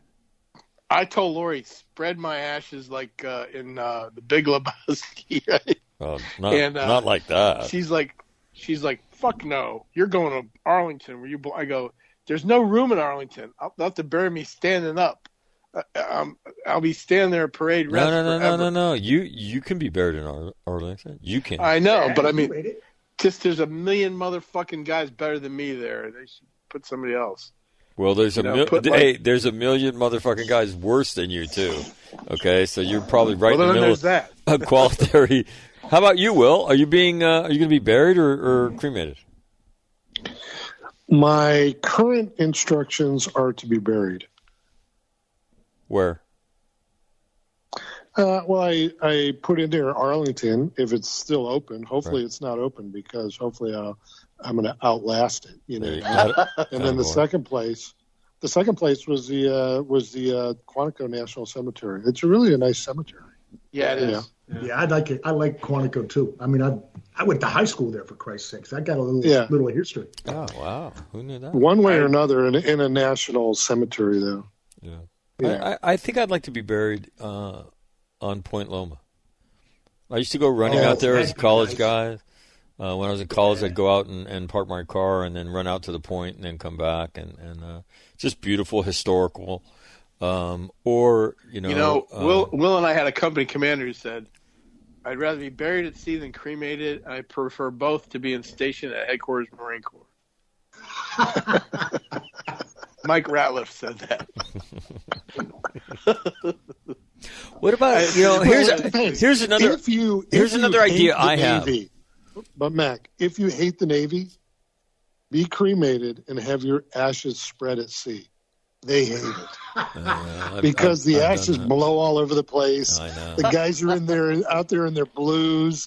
They so- got to brush the dead guy off of them. Yeah, oh yeah, they, trust me. I, I I did burials at sea like that, and if and what what what you have to do in order to get it right is you got to close all the um, all the all the hangar bay doors so you so you can control the wind, right? And the ship comes to a halt, and you know you you kind of you do this, or it's it's moving slowly, but you it, in a in a constant direction, so the winds are constant. So we're doing one, and somebody opens the hangar bay door, and the wind shift, and the ashes get dumped, and they come blowing right back onto everybody. and, and let me tell you the worst part of it, though. It's like the Big Lebowski. Oh no, I mean, yeah, no, but the worst part of it was they were the ashes of, of the father of one of the uh, senior Oh, chiefs. fuck. Yeah, You're in, right. in weapons department. So I mean, it sounds funny, but it, I mean, it, it wasn't. It was It shit. It- no, it was shit. not- it was shitty. What do you think of this idea of, in order to put the fun back in funeral, recording your own, recording your own eulogy? First of all, everybody, I'd like to welcome you to my funeral. Uh, obviously, I can't be here today, but I thought I'd. Uh, I have a few comments to make, and um, and they just turn on the MP3. First of all, John and Patrick, if this guy's in the building, get his ass, hit pause, get his ass out of here right now. Okay. Now, here's a few things I want to say about me. Okay, because I know me. I've spent my whole life with me. And then you kind of go and you do, you know, you do your little thing and you give your own eulogy. What do you think, Timmy? I think you sound a lot like Daniel Boone, who insisted on having a casket made as he was getting towards the end of his days and would take naps in it because he was all proud to have a big old oak casket. And when he finally died, they put him in his casket, and he was and he went to his maker very happy. But I also think that that is not a bad idea because uh, funerals aren't any fun, and uh, Yeah. you know you're there for you're, you're there to support the loved ones. You're there because uh, of, out of respect, and to listen to you start wisecracking. Somehow that seems very appropriate. I don't Well, think. well, it, I don't mean, could I you imagine they're sitting, everybody sitting there and say, okay, let me, I want to talk about my kids for a minute, right? You guys have made my life the best ever. There's, as dad, I could not be more proud, and I just, you know, but let me talk about each one of you for a second. And then you kind of go through and you, you know, you give them a rough time, give them a little bit of a rough ride as, as you're walking out. And then, you know, but I mean, and then, but you leave everybody laughing, right? So that's all I not got. a bad idea. Thank you for coming, right? Stand by. And then they hit the music, right? Whatever the music is. Take me out to the ball game, right? The Marines him. I mean, whatever you want to play. And everybody Todd leaves. Rundgren, I don't want to work. I want to bang on these drums. Yeah, or something like that, and everybody's laughing, and you know, and you know what they're gonna say? What a great guy, right? Yeah, Who but you, gives a Who gives a fuck what they say after you're dead? Though? What's your yeah, legacy? you want to do it Matter now. fact, you 'cause It's your gives a fuck what they legacy. say now. As Churchill said, wanna- as Churchill said, I know history will be kind to me because I will write it. Right? But you want to record it while you're it's still sounding like you him. sound it's now, not though, kind Doug. enough as he deserves. Yeah. You, Yes. don't, you don't want to wait till you're like 85 No. and had a stroke and you're slurring your speech trying to do punchlines and shit. I don't gotta do know. That would be pretty good. You know, you got to do is you got to just. I don't think that's practical, although it is admirable. To, you know, Mac, what you're saying, because you probably change your mind. You're like, whoa, oh, I got a stomach ache. I'm gonna change my fucking eulogy. yeah. Too late. No. You know, you can't, Well, no, oh, I mean the stuff that you would say about your kids and, and things like that, that wouldn't change. I mean, that would be kind of a constant unless one of them really got sideways with you, right? Then you could go. Yeah, in you're kinda right. That that.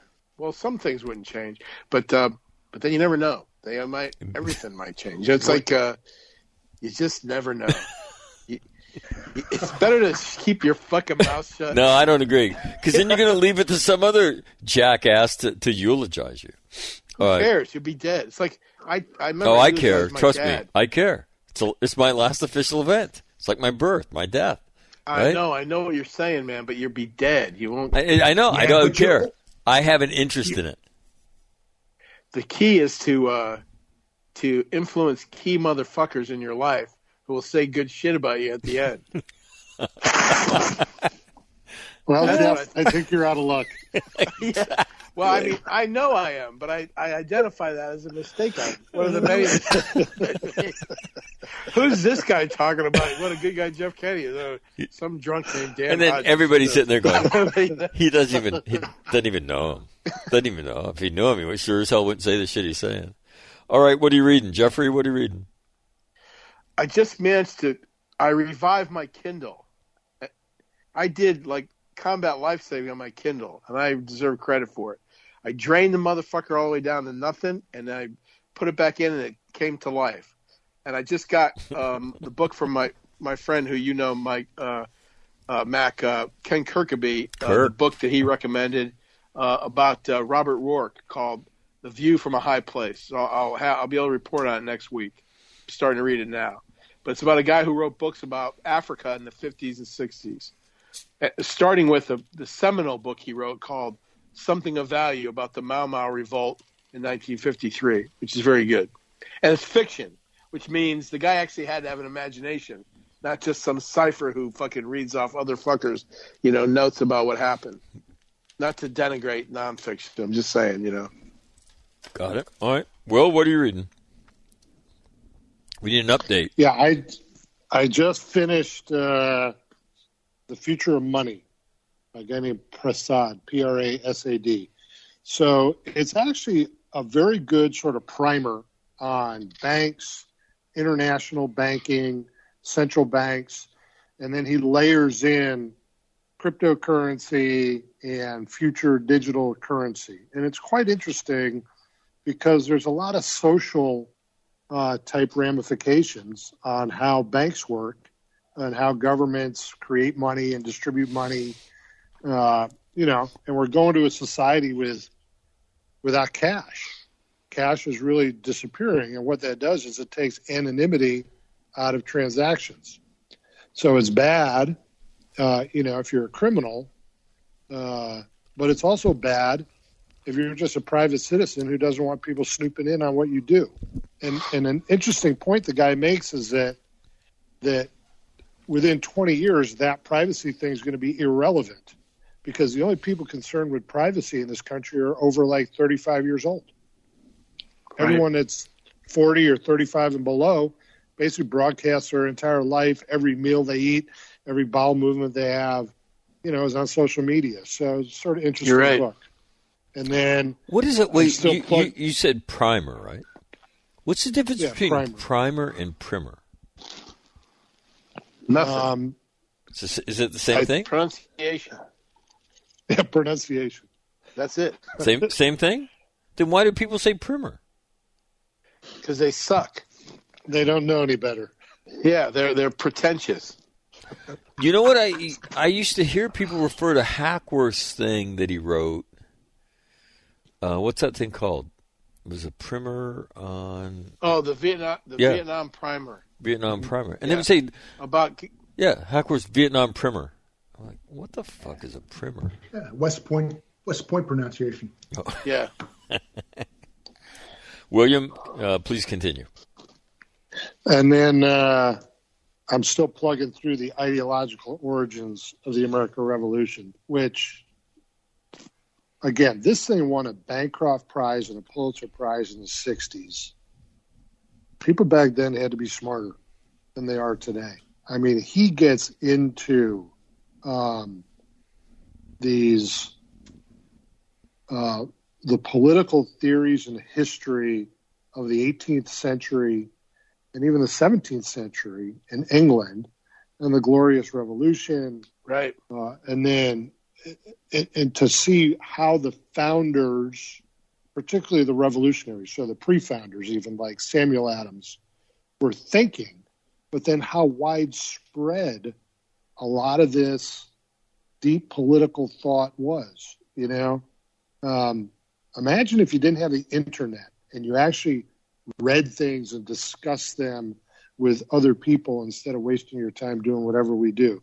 We would probably be a lot smarter too. But this book is, uh, if you're into, you know, the politics of this country and the founding of the country, and, and also just real political ideas, the ideological origins of the American Revolution. Bernard Bailyn, B A I L Y N. But it's it's rough sledding. It's only uh, oh, it's three hundred and eighty odd pages, and I'm only into about two forty something, and I've been going at it for three weeks on and off. Wow. Better But get off your ass. interesting stuff. Yeah. Quit slacking. Quit slacking off. Why don't you read? Well, you know, I would tell you need- had This is back in the card game. the basis of wisdom Yeah. is discourse. You know, it's discourse with intelligent people, and uh, you know, which causes your brain to churn on things. You know what I mean? And it takes knowledge and refines it and chews on it and chews on it. But it's that discourse. It, you know, and again, people can scoff at this, and I don't. I don't much give a fuck what they scoff at, but. I mean, we've been doing a version of this for a long time in our career, and and we and we really like doing it right? Which is which is arguing about different things and nuance points. But I will tell you this: a year ago, I started doing um, seminars uh, with my post traumatic winning seminars with civilians, and uh, it's much different than what I do when I go out and speak because um, we they'll watch like an, an hour video and there's like, about seven hours of it now and then we get together and we talk about it and I cannot tell you how much wisdom I think uh, these discussions, uh, just on the whole idea of guilt and trauma, you know, and, and, and, and when somebody says, I, you know, I feel guilty, well, what exactly does that mean? You know, and and then most guilt that people assume, I would tell you, is assumed guilt, not true guilt. Guilt is that which were, which you had responsibility and control over. You are culpable for by your willful actions or lack of oh, action. Oh, yeah. Right, and that is that is that is guilt, and, and it's a normal human emotion.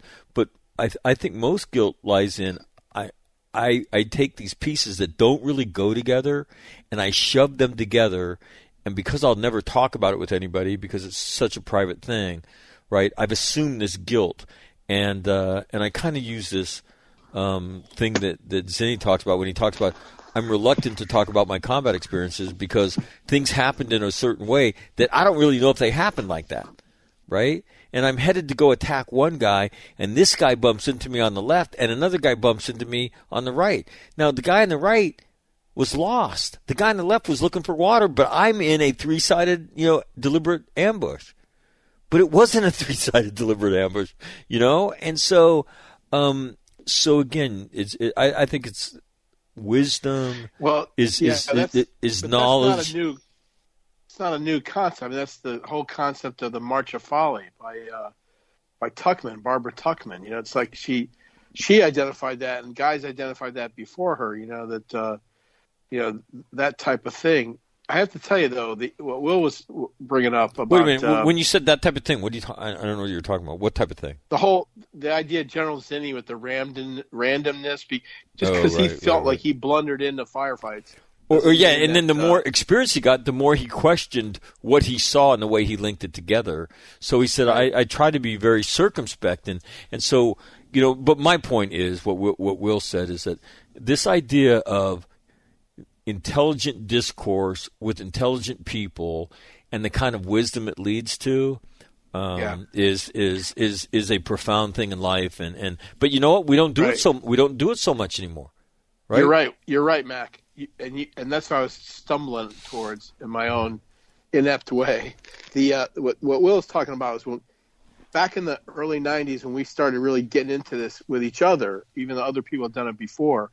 There was no internet. We had to crack books, and uh, and just like the people who wrote the Constitution, they had to know what they were talking about, and the only way they could know that was to crack open books and write letters to each other because there was no telephones or anything like that, or you know, video. And they had to like actually be uh, adept at communicating with each other through the lingua franca, you know, the the language that we had then. And so it, it in just in doing that, they became more circumspect in their thoughts Right. they became less likely to throw out hyperbola, you know, and insults to each other and stuff like that because the more you delved into the, you know, to the the written word, the less uh the less um, you know, uh angry you would get. Not not so much angry, but the less impulsive you would get in the things you would say because you had to actually had to record them. There's no other way to do it for them and and and then the early '90s for us compared to now, where now everything's instantaneous, internet stuff on you know on the on the on cell phones and, and the shit you see on the on TV, it's all instantaneous. That's why there's so much insulting and, and uh, crassness in in uh, media now because it's so easy. Back then, it wasn't so easy. You actually had to find out stuff by going to the library or reading a book, and then using that book against another book. You know it has a it has a uh, it has a good effect on you to actually go through the intellectual process.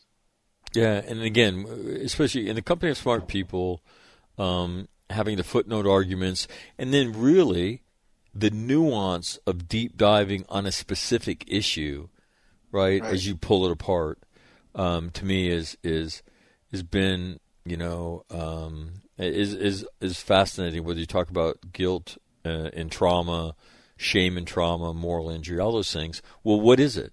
How do you explain it? Right? Right. How, how do you explain it to a normal human being? You know, and uh, and and I'll tell you what. I mean, it's it's it's been it's amazing when, um, and I'd never been in a, a conversation like that about guilt.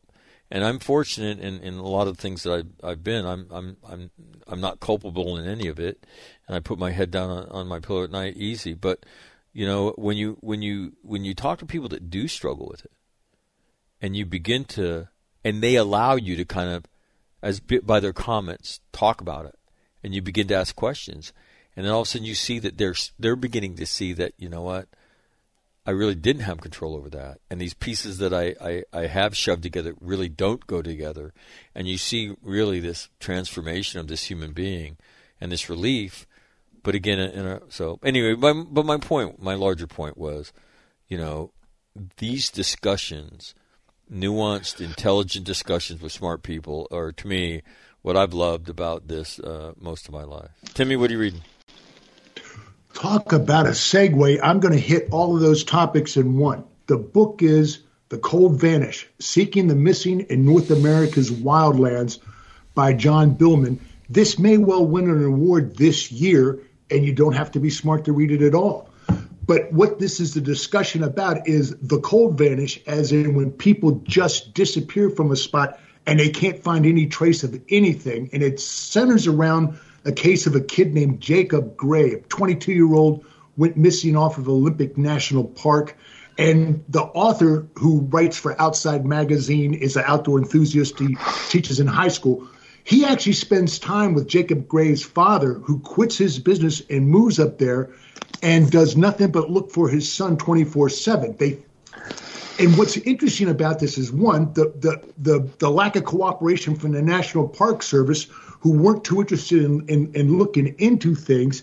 From that, we get into a discussion about jurisdictions when people go missing and how many people go missing.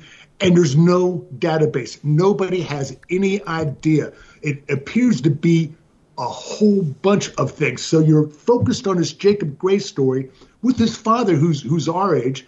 Jacob and his father raised in Santa Cruz, cold water surfers. The, the, the idea that this kid could fall into a river and not get out and freeze, un, his father couldn't imagine it. The kids, the kid would surf Santa Cruz without a wetsuit.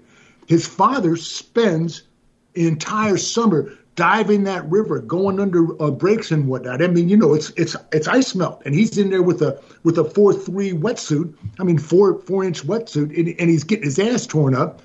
He finally, some guys who own a barn at the end of the road, at the end of this forest, which is the big the National Bigfoot Clearance Center.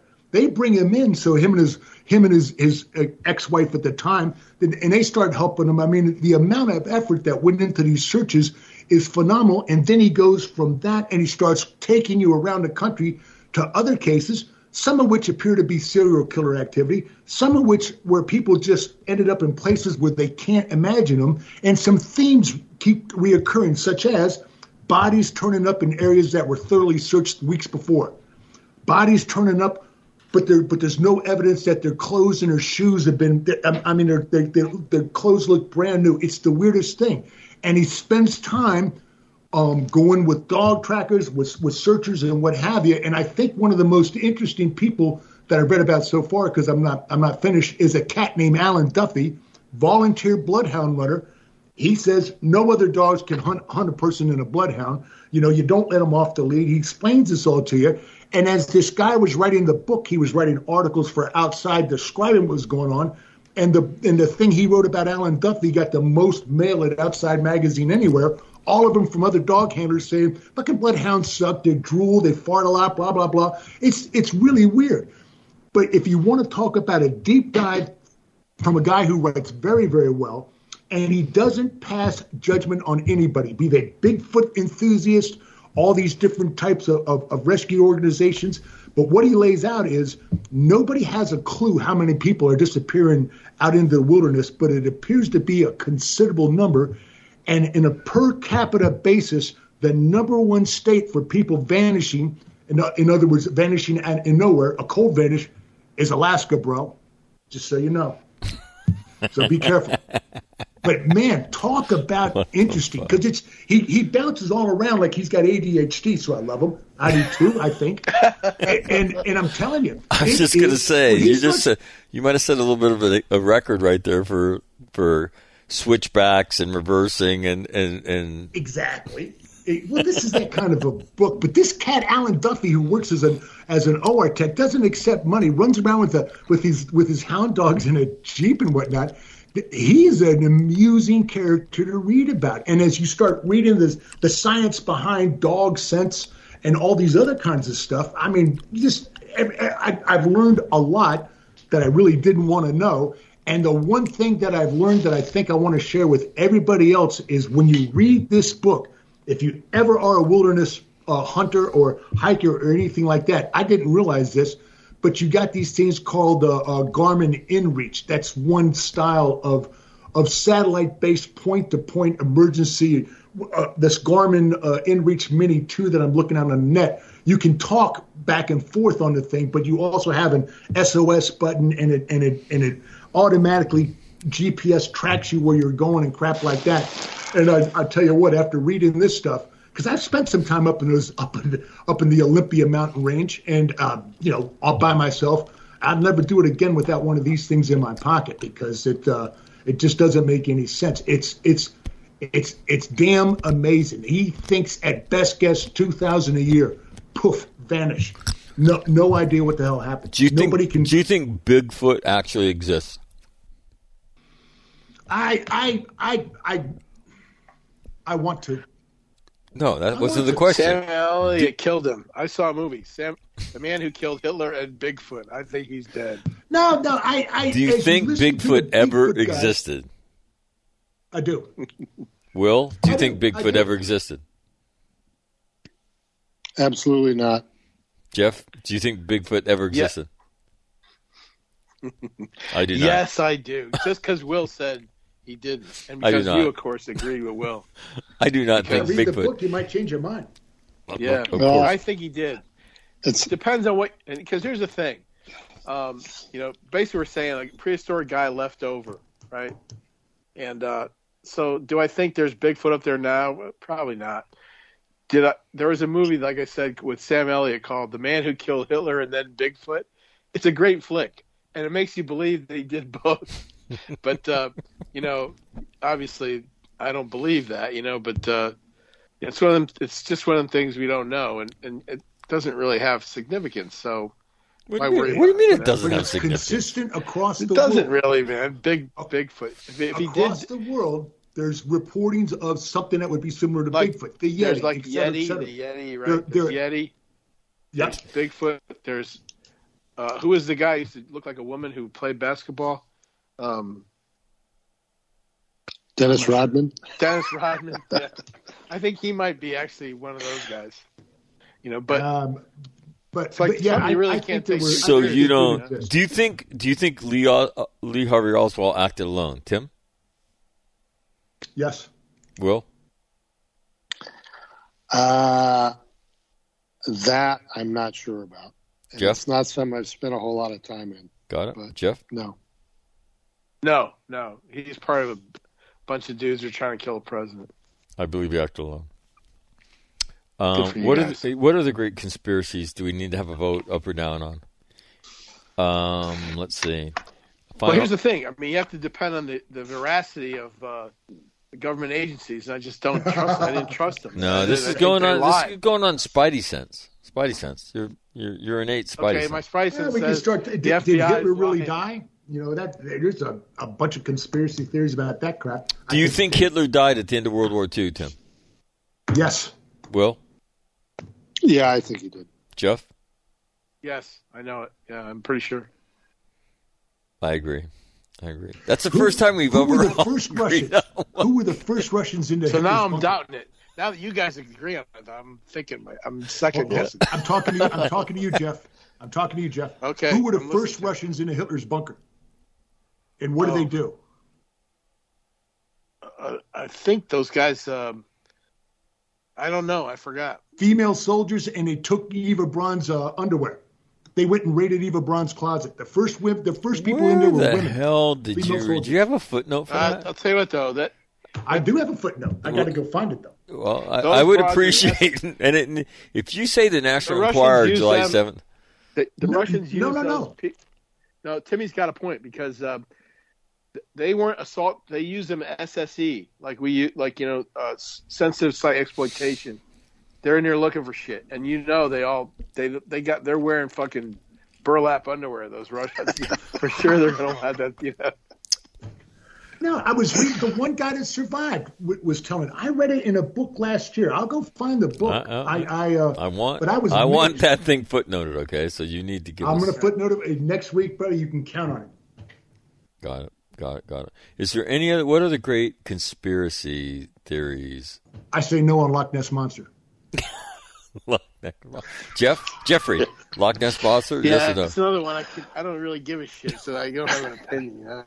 Um, I have to tell you, the, to me, the Kennedy thing is, I think he got whacked by a conspiracy. I really do, and I'm trying to.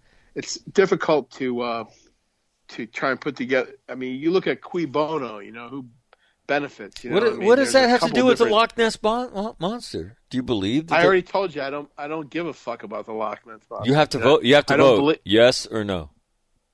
no, then no.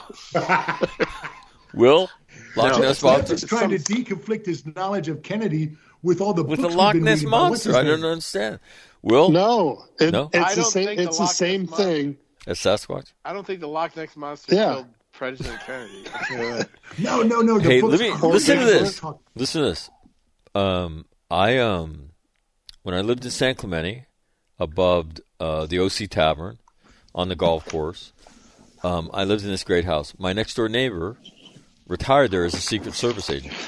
He was on Nixon's detail, and uh, he he joined the Secret Service out of the Army, was an MP, and then his sister said, "Why don't you join the Secret Service?"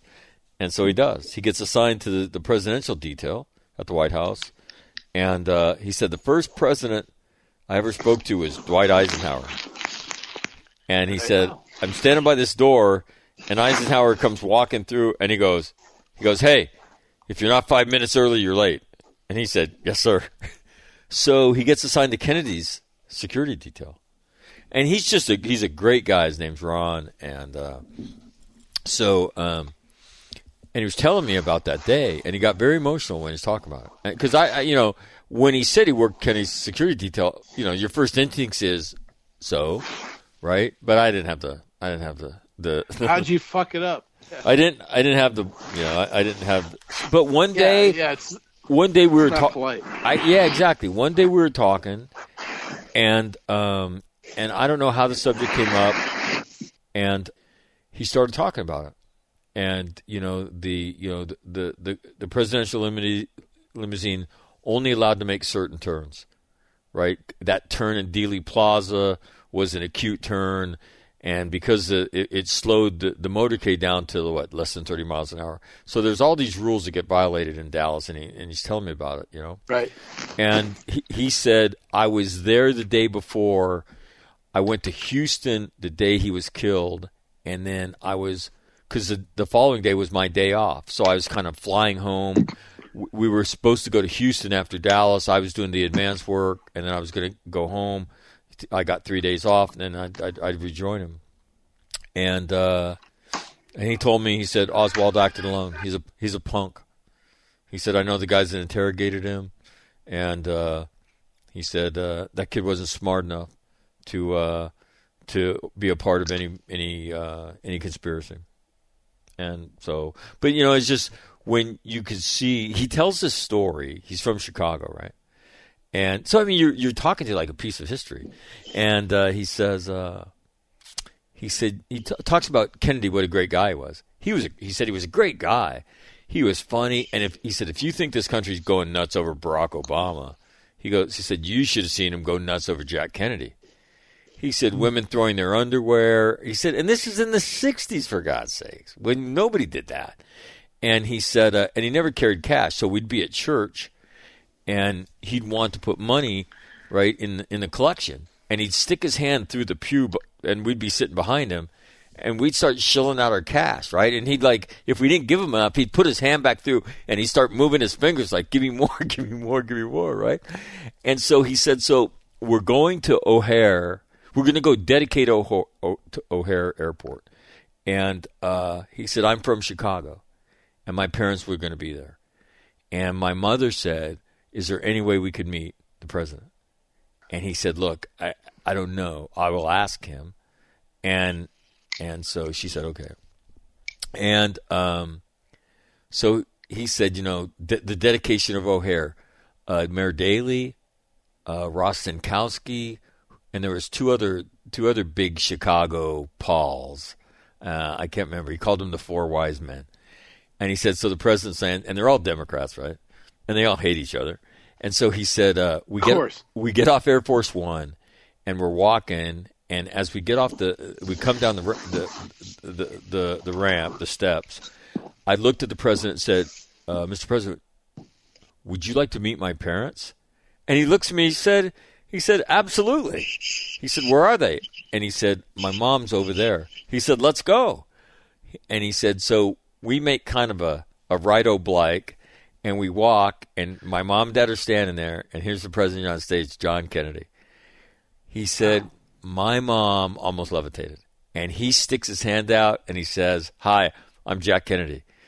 And my mom and dad introduce themselves, and he said, You know, he's looking at them. He said, Hey, I just want you to know you have a great kid. He's a great Secret Service man.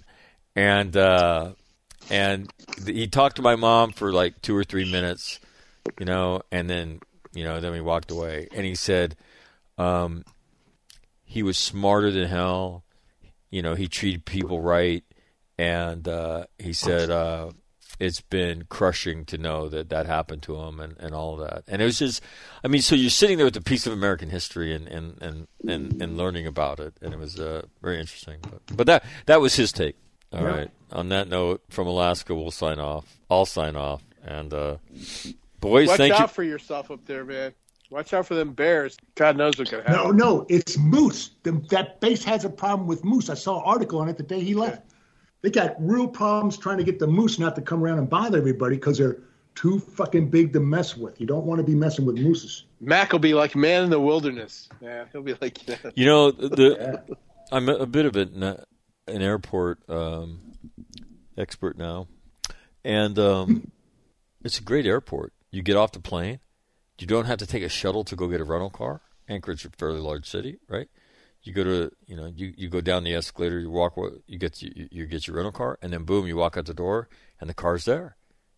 So no bear's going to eat me between the door of my rental car and the door of the uh, airport. Come on, they better That's be not what I heard.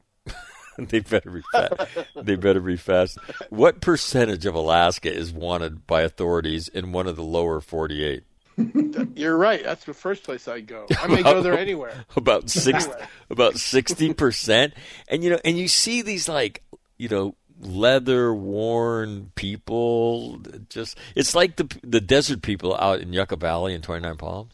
You know those people. Now, yes, I do know that. and I Same I antisocial admire them. tendencies, I admire those those strange people out there. those noble savages. Those strange, the desert people. beyond Thunderdome people out there. Exactly. but they, they like looking like they walked right out of the Mel Gibson fucking movie, man. It's fucking horrible.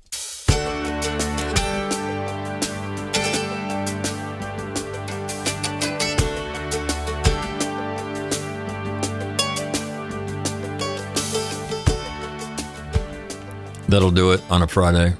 Thanks for listening. My thanks to the Mensa brothers for all that wit and wisdom. what, the, what in the hell, man? No, as I said, it's what I enjoy about my friends, man. From zero to 60 in a heartbeat, and from going straight to a hard left, right, or whatever kind of turn, like right this second. So, anyway, um, have a great weekend. Uh, Grant Newsham should be with us on Monday, and uh, and then I'll try to do something from Wisconsin for Wednesday, and then uh, the Mensa Brothers back on Friday. So anyway, um, fun for me this morning to have the time to do this, and uh, thanks for listening. I'm Mike McNamara, the Marine Radio. If I can help you help somebody, right, and trust me, you can help them. Do not be afraid to stick your hand out and be a hand of light that shines into the valley of the shadow of death and pulls somebody out of that motherfucker, man, and changes their life and then shows them how to do this so in turn they can change somebody else's life. So, with that said, have a great weekend. I'm back on Monday. I'm out. I got to go mess with my new watch and set up my new phone. So have a good one.